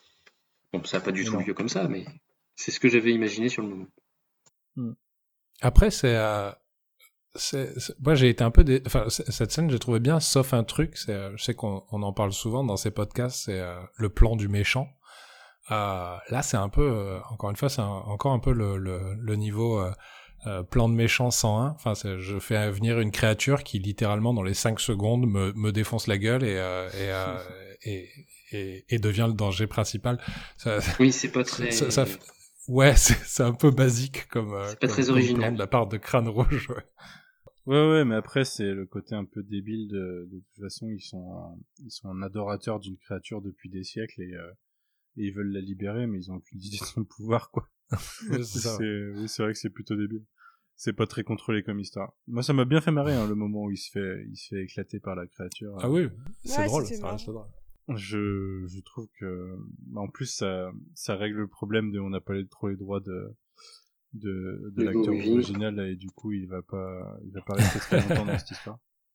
C'est, c'est une fin plus définitive que celle qu'il a eue dans, dans First Avenger. Mais du coup, ça, ça va seulement faire le partie aussi des changements. Ouais. Et dans les changements, bah, en fait, l'enjeu, d'ailleurs, de cette mission à la fin, euh, puisque Zola leur a expliqué le délire, c'est que, enfin, l'enjeu de la fin de First Avenger, c'est une bombe qui va être jetée sur New York, je crois. Ouais. Euh, là, l'enjeu, c'est la fin du monde, quoi. C'est- Il y a une créature dimensionnelle qui veut détruire notre monde. Et du coup, euh, ça donne un autre poids à la, à la mission de fin. D'ailleurs, elle, elle est un peu ridicule comme mission de fin. Il n'y a pas grand monde pour attaquer ça, alors que, que l'enjeu est beaucoup plus important. Mais bon, passons, euh, passons, ça, ça permet de garder une, un groupe assez restreint, quoi. Euh, qu'est-ce que je voulais dire? Bah en fait, on est sur la, globalement sur la fin. Ça va assez vite la fin, en fait. Euh, Oui. d'un Ouais. d'un côté, Ouais, il y a cette attaque avec la créature qui sort, le, le Champion of Hydra et qui détruit tout le monde. Euh, Steve remonte dans son armure, va aider Peggy, et puis au final, euh, bah, Peggy décide que le plus simple, c'est qu'elle qu'elle la repousse dans le dans le truc. Dans le et portail. Elle va, elle va se sacrifier, quoi. Il y avait d'ailleurs... euh, Ouais, allez-y. Je trouve ça juste très, je trouve ça juste très stylé qu'elle ait une épée. Voilà. Oui. Ouais, c'est voilà. Ouais, ouais, j'avais dire. Mais ça. Excalibur. c'est, c'est- en Ça fait, manque il- d'épée dans le MCU. quelque part, il, il cherche pas à, à reprendre l'iconographie de Captain Britain sans pouvoir dire que c'est Captain Britain. Ouais, exactement. Parce que Captain Britain, il me semble qu'il a une épée. Mais clair- Moi, clairement, pensé- ça va être une, elle va faire partie, pensé à elle ça. va être la capitaine d'une équipe multiverselle, donc oui, clairement, euh, ça Ah, ressemble ah à oui, ça. d'ailleurs, euh, et Captain Ouais. Britain est aussi impliqué dans, dans une équipe multiverselle, je crois. Non, il n'y a pas une Ouais, question. ouais, ouais. Y a pas un Ouais, truc comme c'est ça. Ouais, c'est ça. Et, euh, et, et juste avant cette scène, j'ai trouvé ça dommage pour, sur le montage. C'est un tout petit détail, mais euh, comme j'ai revu l'épisode, ça m'a- ça m'avait déjà fait tiquer la première fois. Le reveal du fait que Steve Rogers soit encore en vie, bah, en fait, est complètement raté parce que donc ils se séparent en deux groupes. Et il y a un groupe, en fait, dans- on suit d'abord le groupe qui vont, enfin, comment dire, pardon, on va d'abord voir le, on va d'abord revoir le Tesseract avant de revoir Steve. Et du coup, j'ai trouvé ça un peu bête. Ouais. C'est un tout petit détail, mais je- ça aurait été peut-être plus. Parce que du coup, quand on revoit le Tesseract, je me doutais que Steve était encore en vie, en fait. C'est un, petit... c'est un tout petit truc, mais Oui, tu te doutes qu'il a survécu, quoi. Tu te doutes qu'il a survécu. C'est un tout... Ouais, une- quelque ouais, chose de tout simple, mais il aurait juste fallu un- inverser ces deux scènes-là, et je pense que ça aurait eu un tout petit peu plus d'impact, peut-être. C'est un... petit détail. Mais du Ouais, coup, là encore, ils ont joué avec nos attentes parce que on se dit, il est mort. Enfin, il, c'est lui qui a vécu la chute du train. Donc quelque part, c'est peut-être lui qui va devenir le soldat de l'hiver. C'est ce Et que puis- je me suis dit. Et puis finalement, non, quoi, il est, il est récupéré par l'Hydra qui a récupéré le Tesseract. Donc euh, encore une fois, il- il joue bien avec nos attentes. Quoi. Ils l'ont d'ailleurs laissé de manière très pratique inconscient à deux mètres de l'armure. Ah oui, oui, euh, clairement, c'est un peu ridicule là où il est posé. euh. C'est c'est- limite, c'est là que tu poses un otage qui, qui s'est fait retourner, tu vois, pour euh, pour infiltrer le groupe, mais euh, mais non, c'est pas ça. Oui, d'ailleurs, j'ai, j'ai- à un moment, il y a- alors là, c'est peut-être un problème d'animation pour le coup.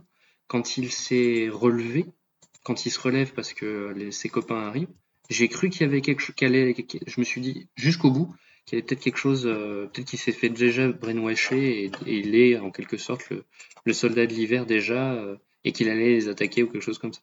Bah, moi aussi, vu qu'il est vraiment, enfin, il est à côté, il est pas attaché, il est, tu sais non, pas puis il y avait quelque chose Après, dans ça aurait son été regard. rapide quand même.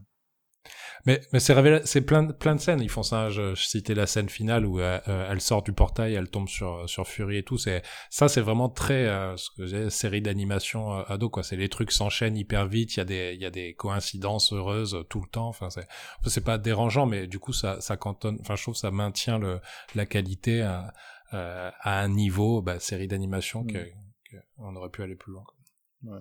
Est-ce que vous avez quelque chose à dire sur cette dernière scène avant la avant la, la vraie dernière scène? Bah, c'est intéressant de voir que c'est Hawkeye qui est avec, euh, euh, avec, euh, avec Nick Fury. Ah, Donc on parle de la Euh, vraie dernière scène du coup. Ah, bah, ju- juste, Bah oui. ouais, tu, tu, tu veux parler juste pour finir sur l'avant-dernière. Du coup, Ah. euh, je pensais que c'était Shumagoraf. Et en fait, euh, j'ai vu une interview juste avant qu'on commence le podcast de, de, de la scénariste qui précise que, alors j'étais vraiment surpris, que ce n'est pas du tout Shumagoraf, mais que c'est euh, la même créature qu'au début de, des Gardiens de la Galaxie euh, 2. Ah ouais? Ouais, elle a le même Oui. bec, ouais. Voilà. Ah ouais, d'accord. Ouais, Délire. ouais. Et moi, c'était c'était ma déception d'ailleurs, mais bon, pareil, c'est personnel. C'est étant grand fan de Lovecraft et de Cthulhu, je trouve que là, c'était juste un bête poulpe de l'espace, alors que quand les tentacules apparaissent la première fois, tu te dis, oh mon dieu, un grand ancien, et non, en fait. Ah ouais, c'est Ouais. marrant que ce soit celle qu'on voit dans. Ça me donne envie de garder son background dans Guardians 2 du coup. Mais ok. Mais c'était pas une créature interdimensionnelle dans Guardians. Ouais, enfin. Non, mais non. il, y a- il est pas dit que c'est une créature inter- interdimensionnelle. hein. Le, le, le, le Tesseract, c'est la. Si, si, c'est- c'est dit dans le dans ce que euh, Peggy euh, a retiré de Zola. Elle parle Ouais, mais c'est ce qu'elle croit. c'est ce qu'il croit. Mais fond- euh, il n'y a pas de notion de dimension avec la, la- le Tesseract. Le Tesseract, Le ouais, c'est Tesseract, l'espace. c'est hein. l'espace. C'est juste, tu peux récupérer un truc qui est dans un autre point de l'univers. Ouais, après, faut pas confondre euh, réalité et dimension, hein, mais euh, je suis à peu près sûr que le cube cosmique, il peut taper d'autres dimensions dans le même univers. Mais, mais bon, peu importe. Peu importe. euh, on s'en fout à la rigueur. Mais euh, en tout cas, ça me rend curieux sur le sur celui de Guardians 2. Mais merci pour l'info, Quentin. Moi, j'étais passé à côté. Bah écoute, du coup, euh, Océane, euh, vas-y, euh, parlons de la vraie dernière scène, du coup.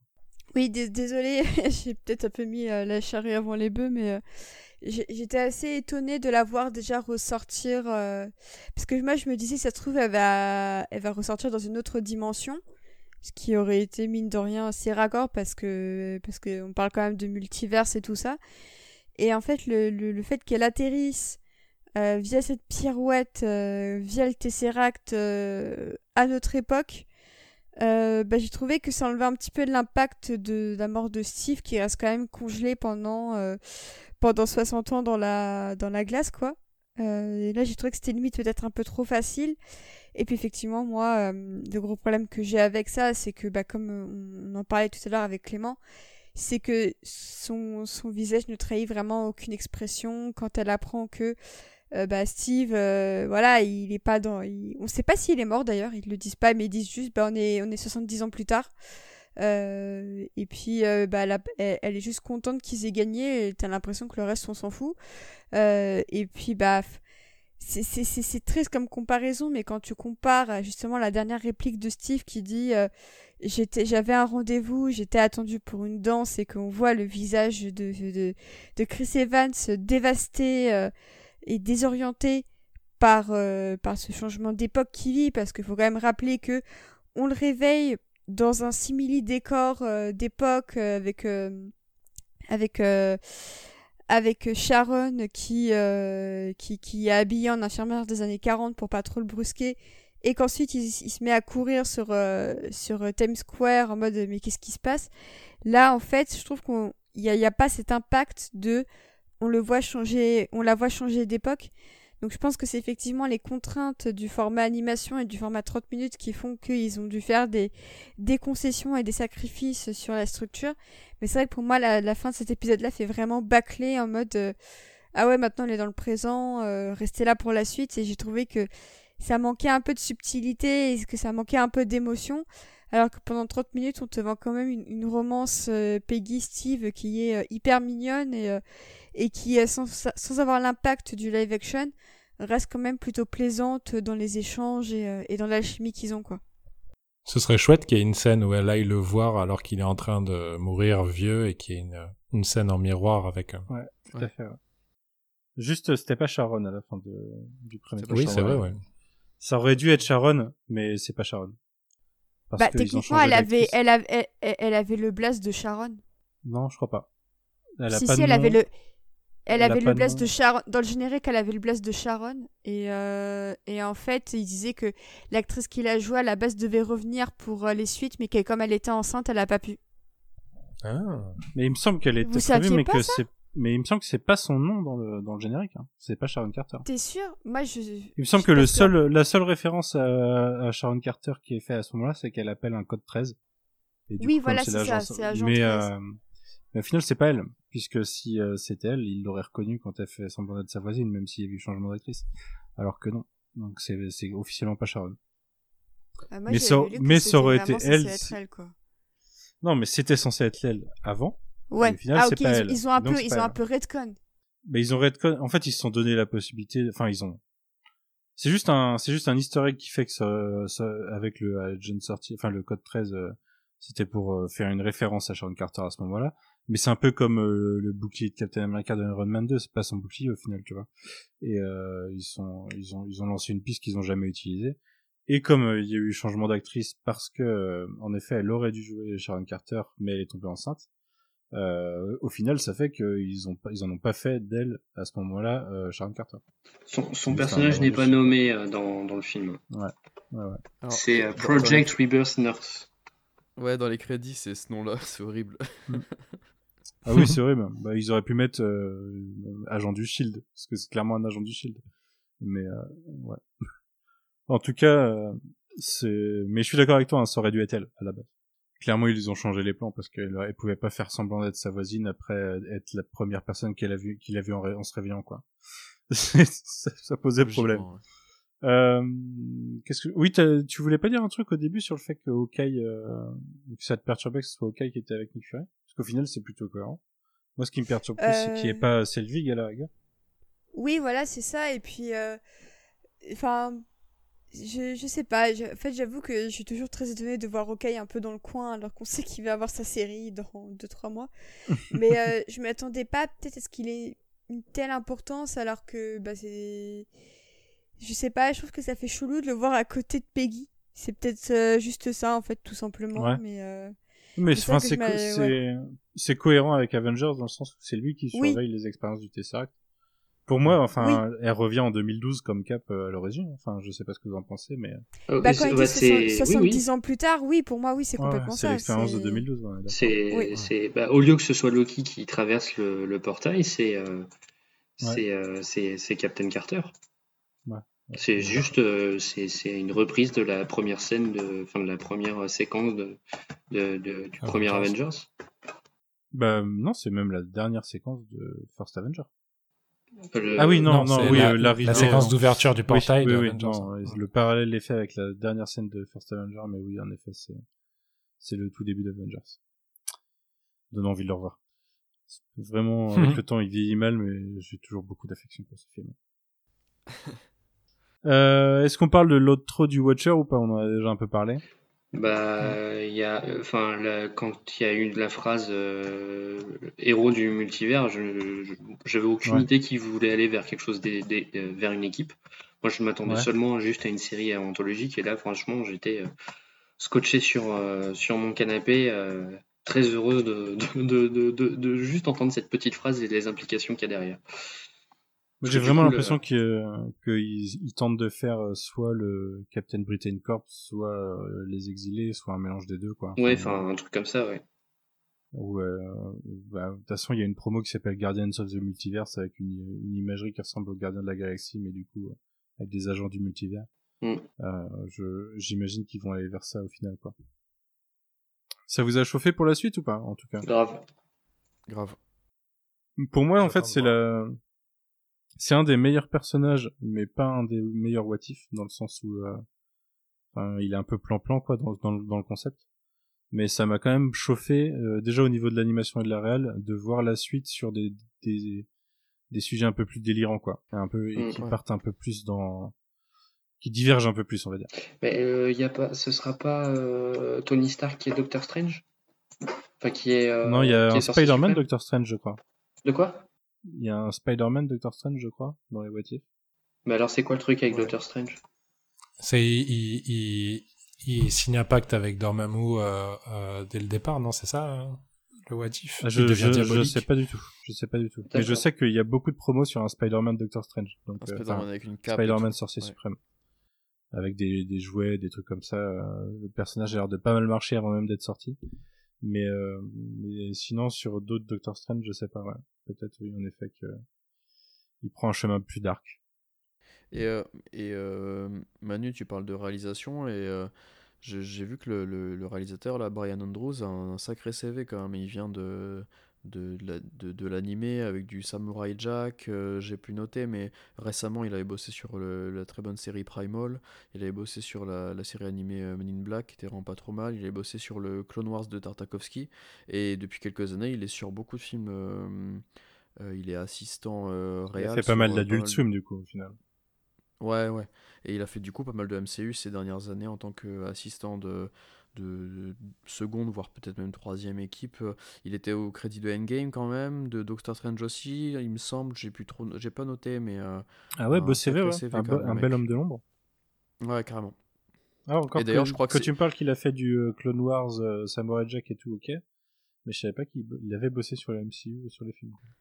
Si, si, si. euh, En fait, il y a une interview vidéo de lui où il parle d'Endgame et tout. Je dis, mais c'est qui ce mec? Pourquoi il en parle comme ça? Limite, il en parle quasiment comme s'il avait réalisé des scènes du truc. Et du coup, je suis allé vérifier et je sais plus sur quels autres MCU il avait bossé. Je crois que c'est Doctor Strange. Et euh, je trouve ça assez impressionnant. Et il me semble que c'est lui qui réalise les 18 épisodes du coup. hein. Je crois. hein. On, on verra les semaines à venir, mais je crois que c'est lui qui réalise l'ensemble de- des deux saisons. Bah, J'ai l'impression que pour l'instant, de toute façon, c'est toujours les mêmes réals. Oui. euh, les scénarios changent, mais Sur- toujours les mêmes réals sur les, tous les épisodes d'une série. Ouais. Ça m'a l'air. euh, C'est marrant parce qu'ils ont pas de showrunner, mais ils ont un réel continu, qui est peut-être mieux en fait dans l'idée, de mon point de vue. Parce que le problème de, enfin, on a vu des showrunners sur les séries Netflix par exemple. euh, euh, étant donné qu'ils n'ont pas le mot final sur le, les fins de saison, et c'était un petit peu pareil peut-être sur WandaVision j'imagine, ou sur euh, Falcon Winter Soldier, bah autant avoir une continuité dans la réelle euh, d'épisode en épisode quoi. Ça permet d'avoir Ouais. une meilleure euh, une meilleure cohérence je trouve. Quelque chose d'autre à ajouter ou pas? Sur, euh, si, il y a un truc qu'on a qu'on n'a pas abordé, c'était euh, pour, pour moi euh, et pour euh, une autre personne avec qui j'en ai discuté, un, un manquement de, de l'épisode, c'était euh, le traitement des, des femmes au sens large dans l'armée. Ce que, ce que le, fait que euh, Carter soit devenu Captain Carter aurait pu euh, changer, euh, voir plus de personnages féminins l'accompagner au front, voilà, aborder ça de façon un peu plus frontale, voire même, pourquoi pas, aller, euh, le retour du personnage de Nathalie Dormer autrement que dans le rôle de la dragueuse, ça aurait été pas mal. C'est vrai. Mais mais pas le temps quoi. Peut-être. ce- ju- juste rajouter euh, deux trois phrases et euh, ajouter un ou deux personnages féminins euh, lors des lors du war montage, ça aurait été bien. hein. Ça aurait pu être euh, déjà euh, mieux que ce qui est fait. Parce que là, c'est c'est vraiment euh, on reste euh, on reste en surface quoi. C'est euh, bah, Captain Carter et euh, notre notre héroïne et son et voilà, ça change pas grand chose si ça avait été Steve au final. Autre Complètement d'accord. d'autres remarques J'ai pas trouvé Non. la musique euh, très transcendante non plus. Non. euh, Non, c'est vrai. ouais. Non, C'est je vrai. suis assez, je suis assez Vraiment d'accord, elle est décevante Amélie. On on est vraiment dans de la soupe euh, Marvel. Donc, je sais pas s'ils vont oser faire une, une BO, euh, s'ils vont avoir les droits de faire une BO un peu sympa pour, euh, pour l'épisode avec Star-Lord et T'Challa, parce qu'on sait que les gardiens, c'est quand même euh, assez connu aussi pour ses soundtracks assez, euh, assez cultes maintenant. Euh, mais j'espère que ça va pas être comme ça tout le temps, parce que honnêtement, je- j'en ai retenu aucune piste. Et on sent vraiment que c'est de l'accompagnement pour faire de l'accompagnement. Et c'est quand même dommage parce que même pour un what if, t'aurais pu essayer de de t'aventurer un peu sur des pistes un peu sympas. euh, parce que Alan Silvestri, il, a quand même fait euh, pas mal de chouettes choses pour, euh, pour Marvel Studios. Enfin, Avengers, on se souvient quand même du thème. Peu importe ce que les haters disent, je trouve que c'est un des thèmes les plus euh, marquants de ces dix dernières années au cinéma. Euh, le boulot sur Captain America, avec, même avec la chanson euh, de Star Spangled Man, je la trouve trop chouette. Il y a vraiment des beaux morceaux musicaux sur, même sur la trilogie Captain America, parce que je repense au thème du Winter Soldier composé par Henry Jackman, qui était d'ailleurs revenu sur Falcon et Winter Soldier et qui était vraiment chouette.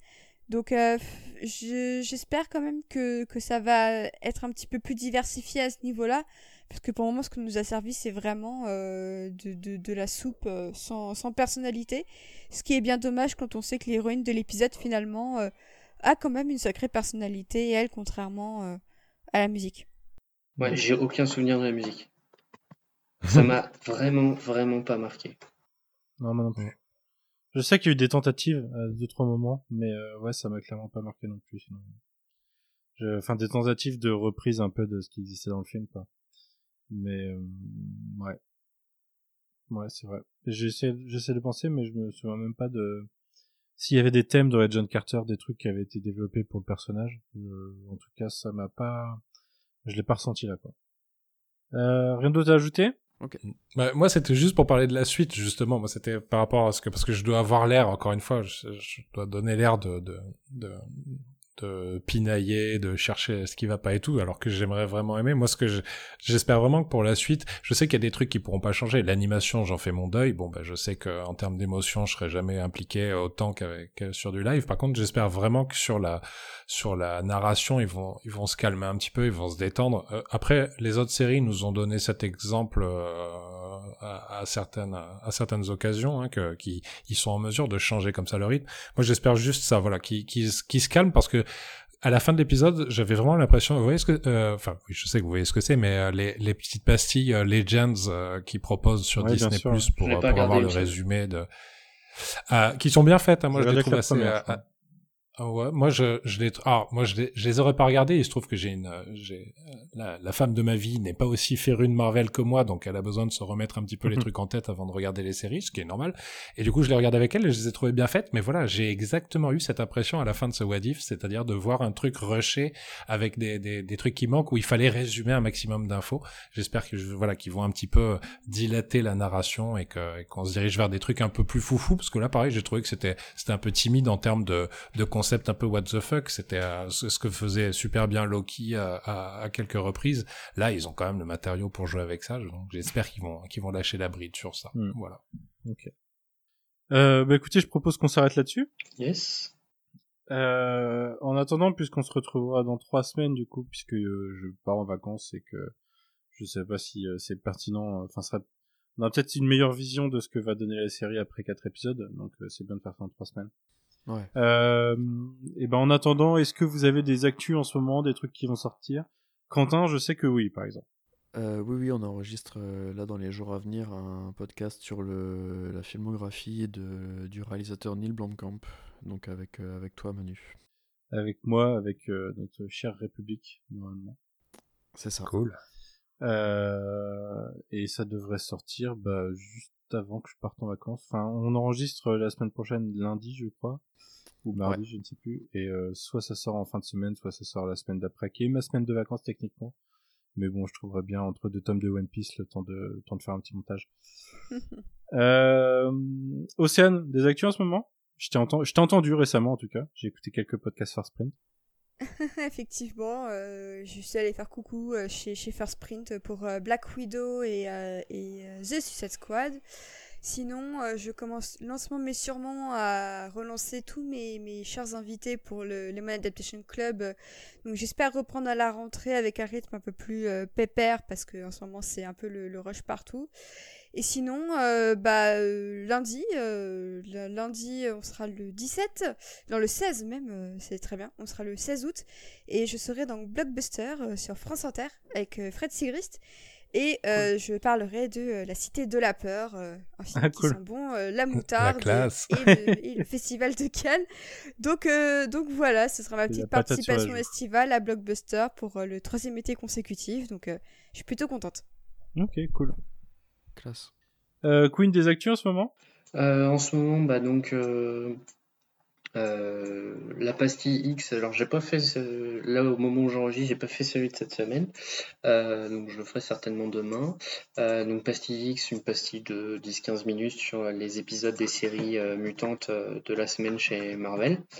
Et donc je prévois, j'ai déjà prévu et j'ai déjà prévu avec qui je vais le faire, deux épisodes spéciaux, un consacré à House of X Powers of Ten, donc avec des habitués du coin pop et de YMCU, à savoir euh, Quentin, Clément et Manon, et euh, un autre euh, que je t'ai pas invité et un autre sur. euh, mais tu, participes à trop de pod- podcasts pour préserver mon chou.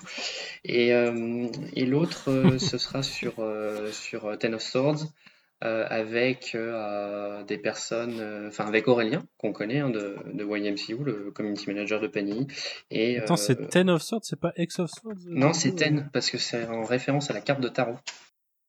Ok. Ouais. Parce que moi, je le, en fait, je le, je le lisais comme Cross of Swords. hein. Et le, et le, le, le, le nombre 10 en plus est central dans l'intrigue. Ouais, Ouais, ouais, c'est bah comme ça l'était dans, dans Power of Ten du coup. Voilà, exactement, t'as tout compris. Et donc euh, là, je le ferai, donc comme je disais, avec Aurélien de, de Panini et euh, plusieurs euh, personnes de euh, Comic City. Ok. Très bien. Clément, des actus ou pas? Euh, bah, mis à part que j'attends impatiemment de participer à, à la pastille X à laquelle m'a gentiment invité Queen, euh, non, le reste du temps, je vous écoute. C'est, c'est un peu- et, je, je rattrape mes lectures parce que je suis en vacances. Ouais. Tout va bien. Moi, je, je fais ça aussi. Bah, là, j'avais pas lu One Piece pendant 10 jours, là. Je me suis fait deux tomes aujourd'hui. euh, bah, en ce qui me concerne, euh, les, les classiques, même si en ce moment, euh, c'est un peu, euh, un peu plus calme. Euh, d'ailleurs, Queen t'en a pas parlé parce que t'as aucune idée des dates de sortie, parce que moi non plus, mais on va avoir deux sites alpha d'enregistrés qui vont, euh, qui vont sortir dans les prochaines semaines. Oui. C'est juste qu'il faut que j'ai le temps de les monter et euh, je vais faire ça la semaine prochaine avant de partir en vacances. Comme ça, sur la saison des 4, trucs à hein. Donc ouais, ça sera les deux sur la saison 4 et euh, on devait enregistrer hier le deuxième. Euh, un truc qui m'a arrangé parce que j'étais pas mal crevé. On a repoussé parce qu'il nous manque à Sylvain. Ce qui est bien, c'est qu'on va être la même équipe sur les deux podcasts avec deux invités du coup et les deux les deux seront là sur les deux podcasts. Donc c'est deux vraiment deux gros podcasts. hein. Euh, je pense niveau temps, même le, le deuxième devrait traîner un petit peu cette fois. Mais, euh, mais Ah non, il cas, cool court, parce que on a dit qu'il serait court. Ouais, ouais, ouais, ouais. Mais en tout cas, euh, tu te souviens qu'il y a une partie du, du premier épisode qu'on a reporté dans le deuxième. Ouais, Ouais. mais les, les courtes, c'est les mentions Ouais, spéciales. ouais. En tout cas, ça me fait plaisir de parler de cette saison parce que c'est une de mes préférées Oui. de tout Stargate en fait. Et coup, confirme. euh, du coup, c'est bien de passer l'été avec en tout cas. Euh, on devait, mais je sais pas si on aura le temps, faire un épisode euh, spécial de Tales from the Sewer sur les 10 ans euh, ce mois-ci, au mois d'août euh, 2021. La série IDW fait ses, marque ses 10 ans de publication. Déjà? Et c'est ouais, ouais, Oh ouais. c'est c'est la plus longue et la meilleure des séries Tortue Ninja euh, en comics. Donc euh, en fait euh, c'est le meilleur des Tortues Ninja toute production confondue de mon point de vue. Et du coup euh, du coup on va essayer de faire un truc euh, voir si on a le temps. Au pire ce sera début septembre quoi. Mais voilà et puis euh, vous me retrouvez dans Shitlist et Retour vers le Turfu. euh, toutes les semaines il y a des trucs qui sortent où je suis dedans normalement. Donc euh, je vais pas vous manquer. Et voilà, c'est à peu près tout. Je suis sûr que j'en manque, mais euh, mais c'est déjà pas mal. Euh, Si, je rassure ceux qui éventuellement s'intéresseraient, le coin, le, le coin pop spécial James Bond est toujours dans les cartons. Faut juste que, faut juste qu'on se cale une date. Ce sera très certainement en Ouais. septembre pour euh, avant la sortie du film. Ouais, faudra, faudra sortir ça. Parce que je crois que c'est 6 octobre, on a regardé tout à l'heure, la sortie Oui. du film. Donc ouais, ce sera sûrement en septembre qu'on va... si c'est pas décalé, mais euh, Ouais, ne porte pas malheur, s'il te plaît, hein. Océane, merci. Mais en même temps... Euh, J'ai hein, déjà suffisamment euh, entendu. J'ai envie de dire euh, My Skyfall Planes, euh, The Delta Variant. Mais, euh, mais euh, ouais, c'est pas impossible. Hein. C'est vraiment pas impossible que ça, ça ressouffre de décalage. hein. J'en ai Mais marre. Bah, octobre, franchement, ça pue le, le cinéma en octobre. Mais bon, puisqu'a priori, euh, quand on a le pass, euh, on peut enlever les masques dans les salles, euh, tout va bien. Non.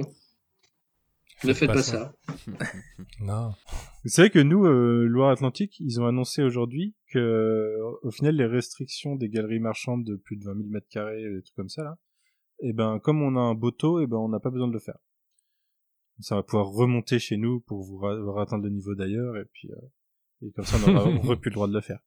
Mais en, en gros, le pass sanitaire en centre commercial, chez, chez nous, ça n'existe pas. Euh, Mais j'étais voilà, pas au courant qu'il y avait ça qui C'était mis en place.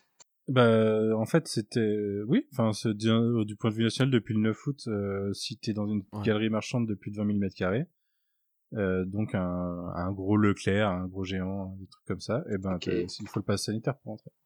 Euh, J'avais pas fait attention à ça. Mais je sais pas si on est tu- concerné à La Rochelle, c'est pour ça.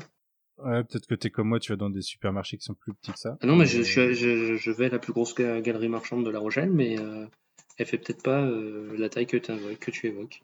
Bah, ça m'étonnerait beaucoup pourtant, parce que La Rochelle, euh, c'est pas le plus petit département au niveau contamination, figure-toi. Ah bah, je Euh, sais, la je Charente-Maritime. sais. M'en parle pas. Désolé de te dire ça, mais peut-être que peut-être que tu vas devoir y passer. Euh, voilà, très long euh, monologue de fin sur euh, nos contraintes, mais euh, c'est pas grave. On se retrouve donc dans trois semaines sur YMCU, bien avant sur le coin pop. En attendant, on vous souhaite euh, un beau mois d'août, euh, de belles vacances pour ceux qui y sont encore, une tristement belle reprise pour les autres. Et, euh, et à bientôt. Salut. À bientôt. Salut Bye, bonnes vacances.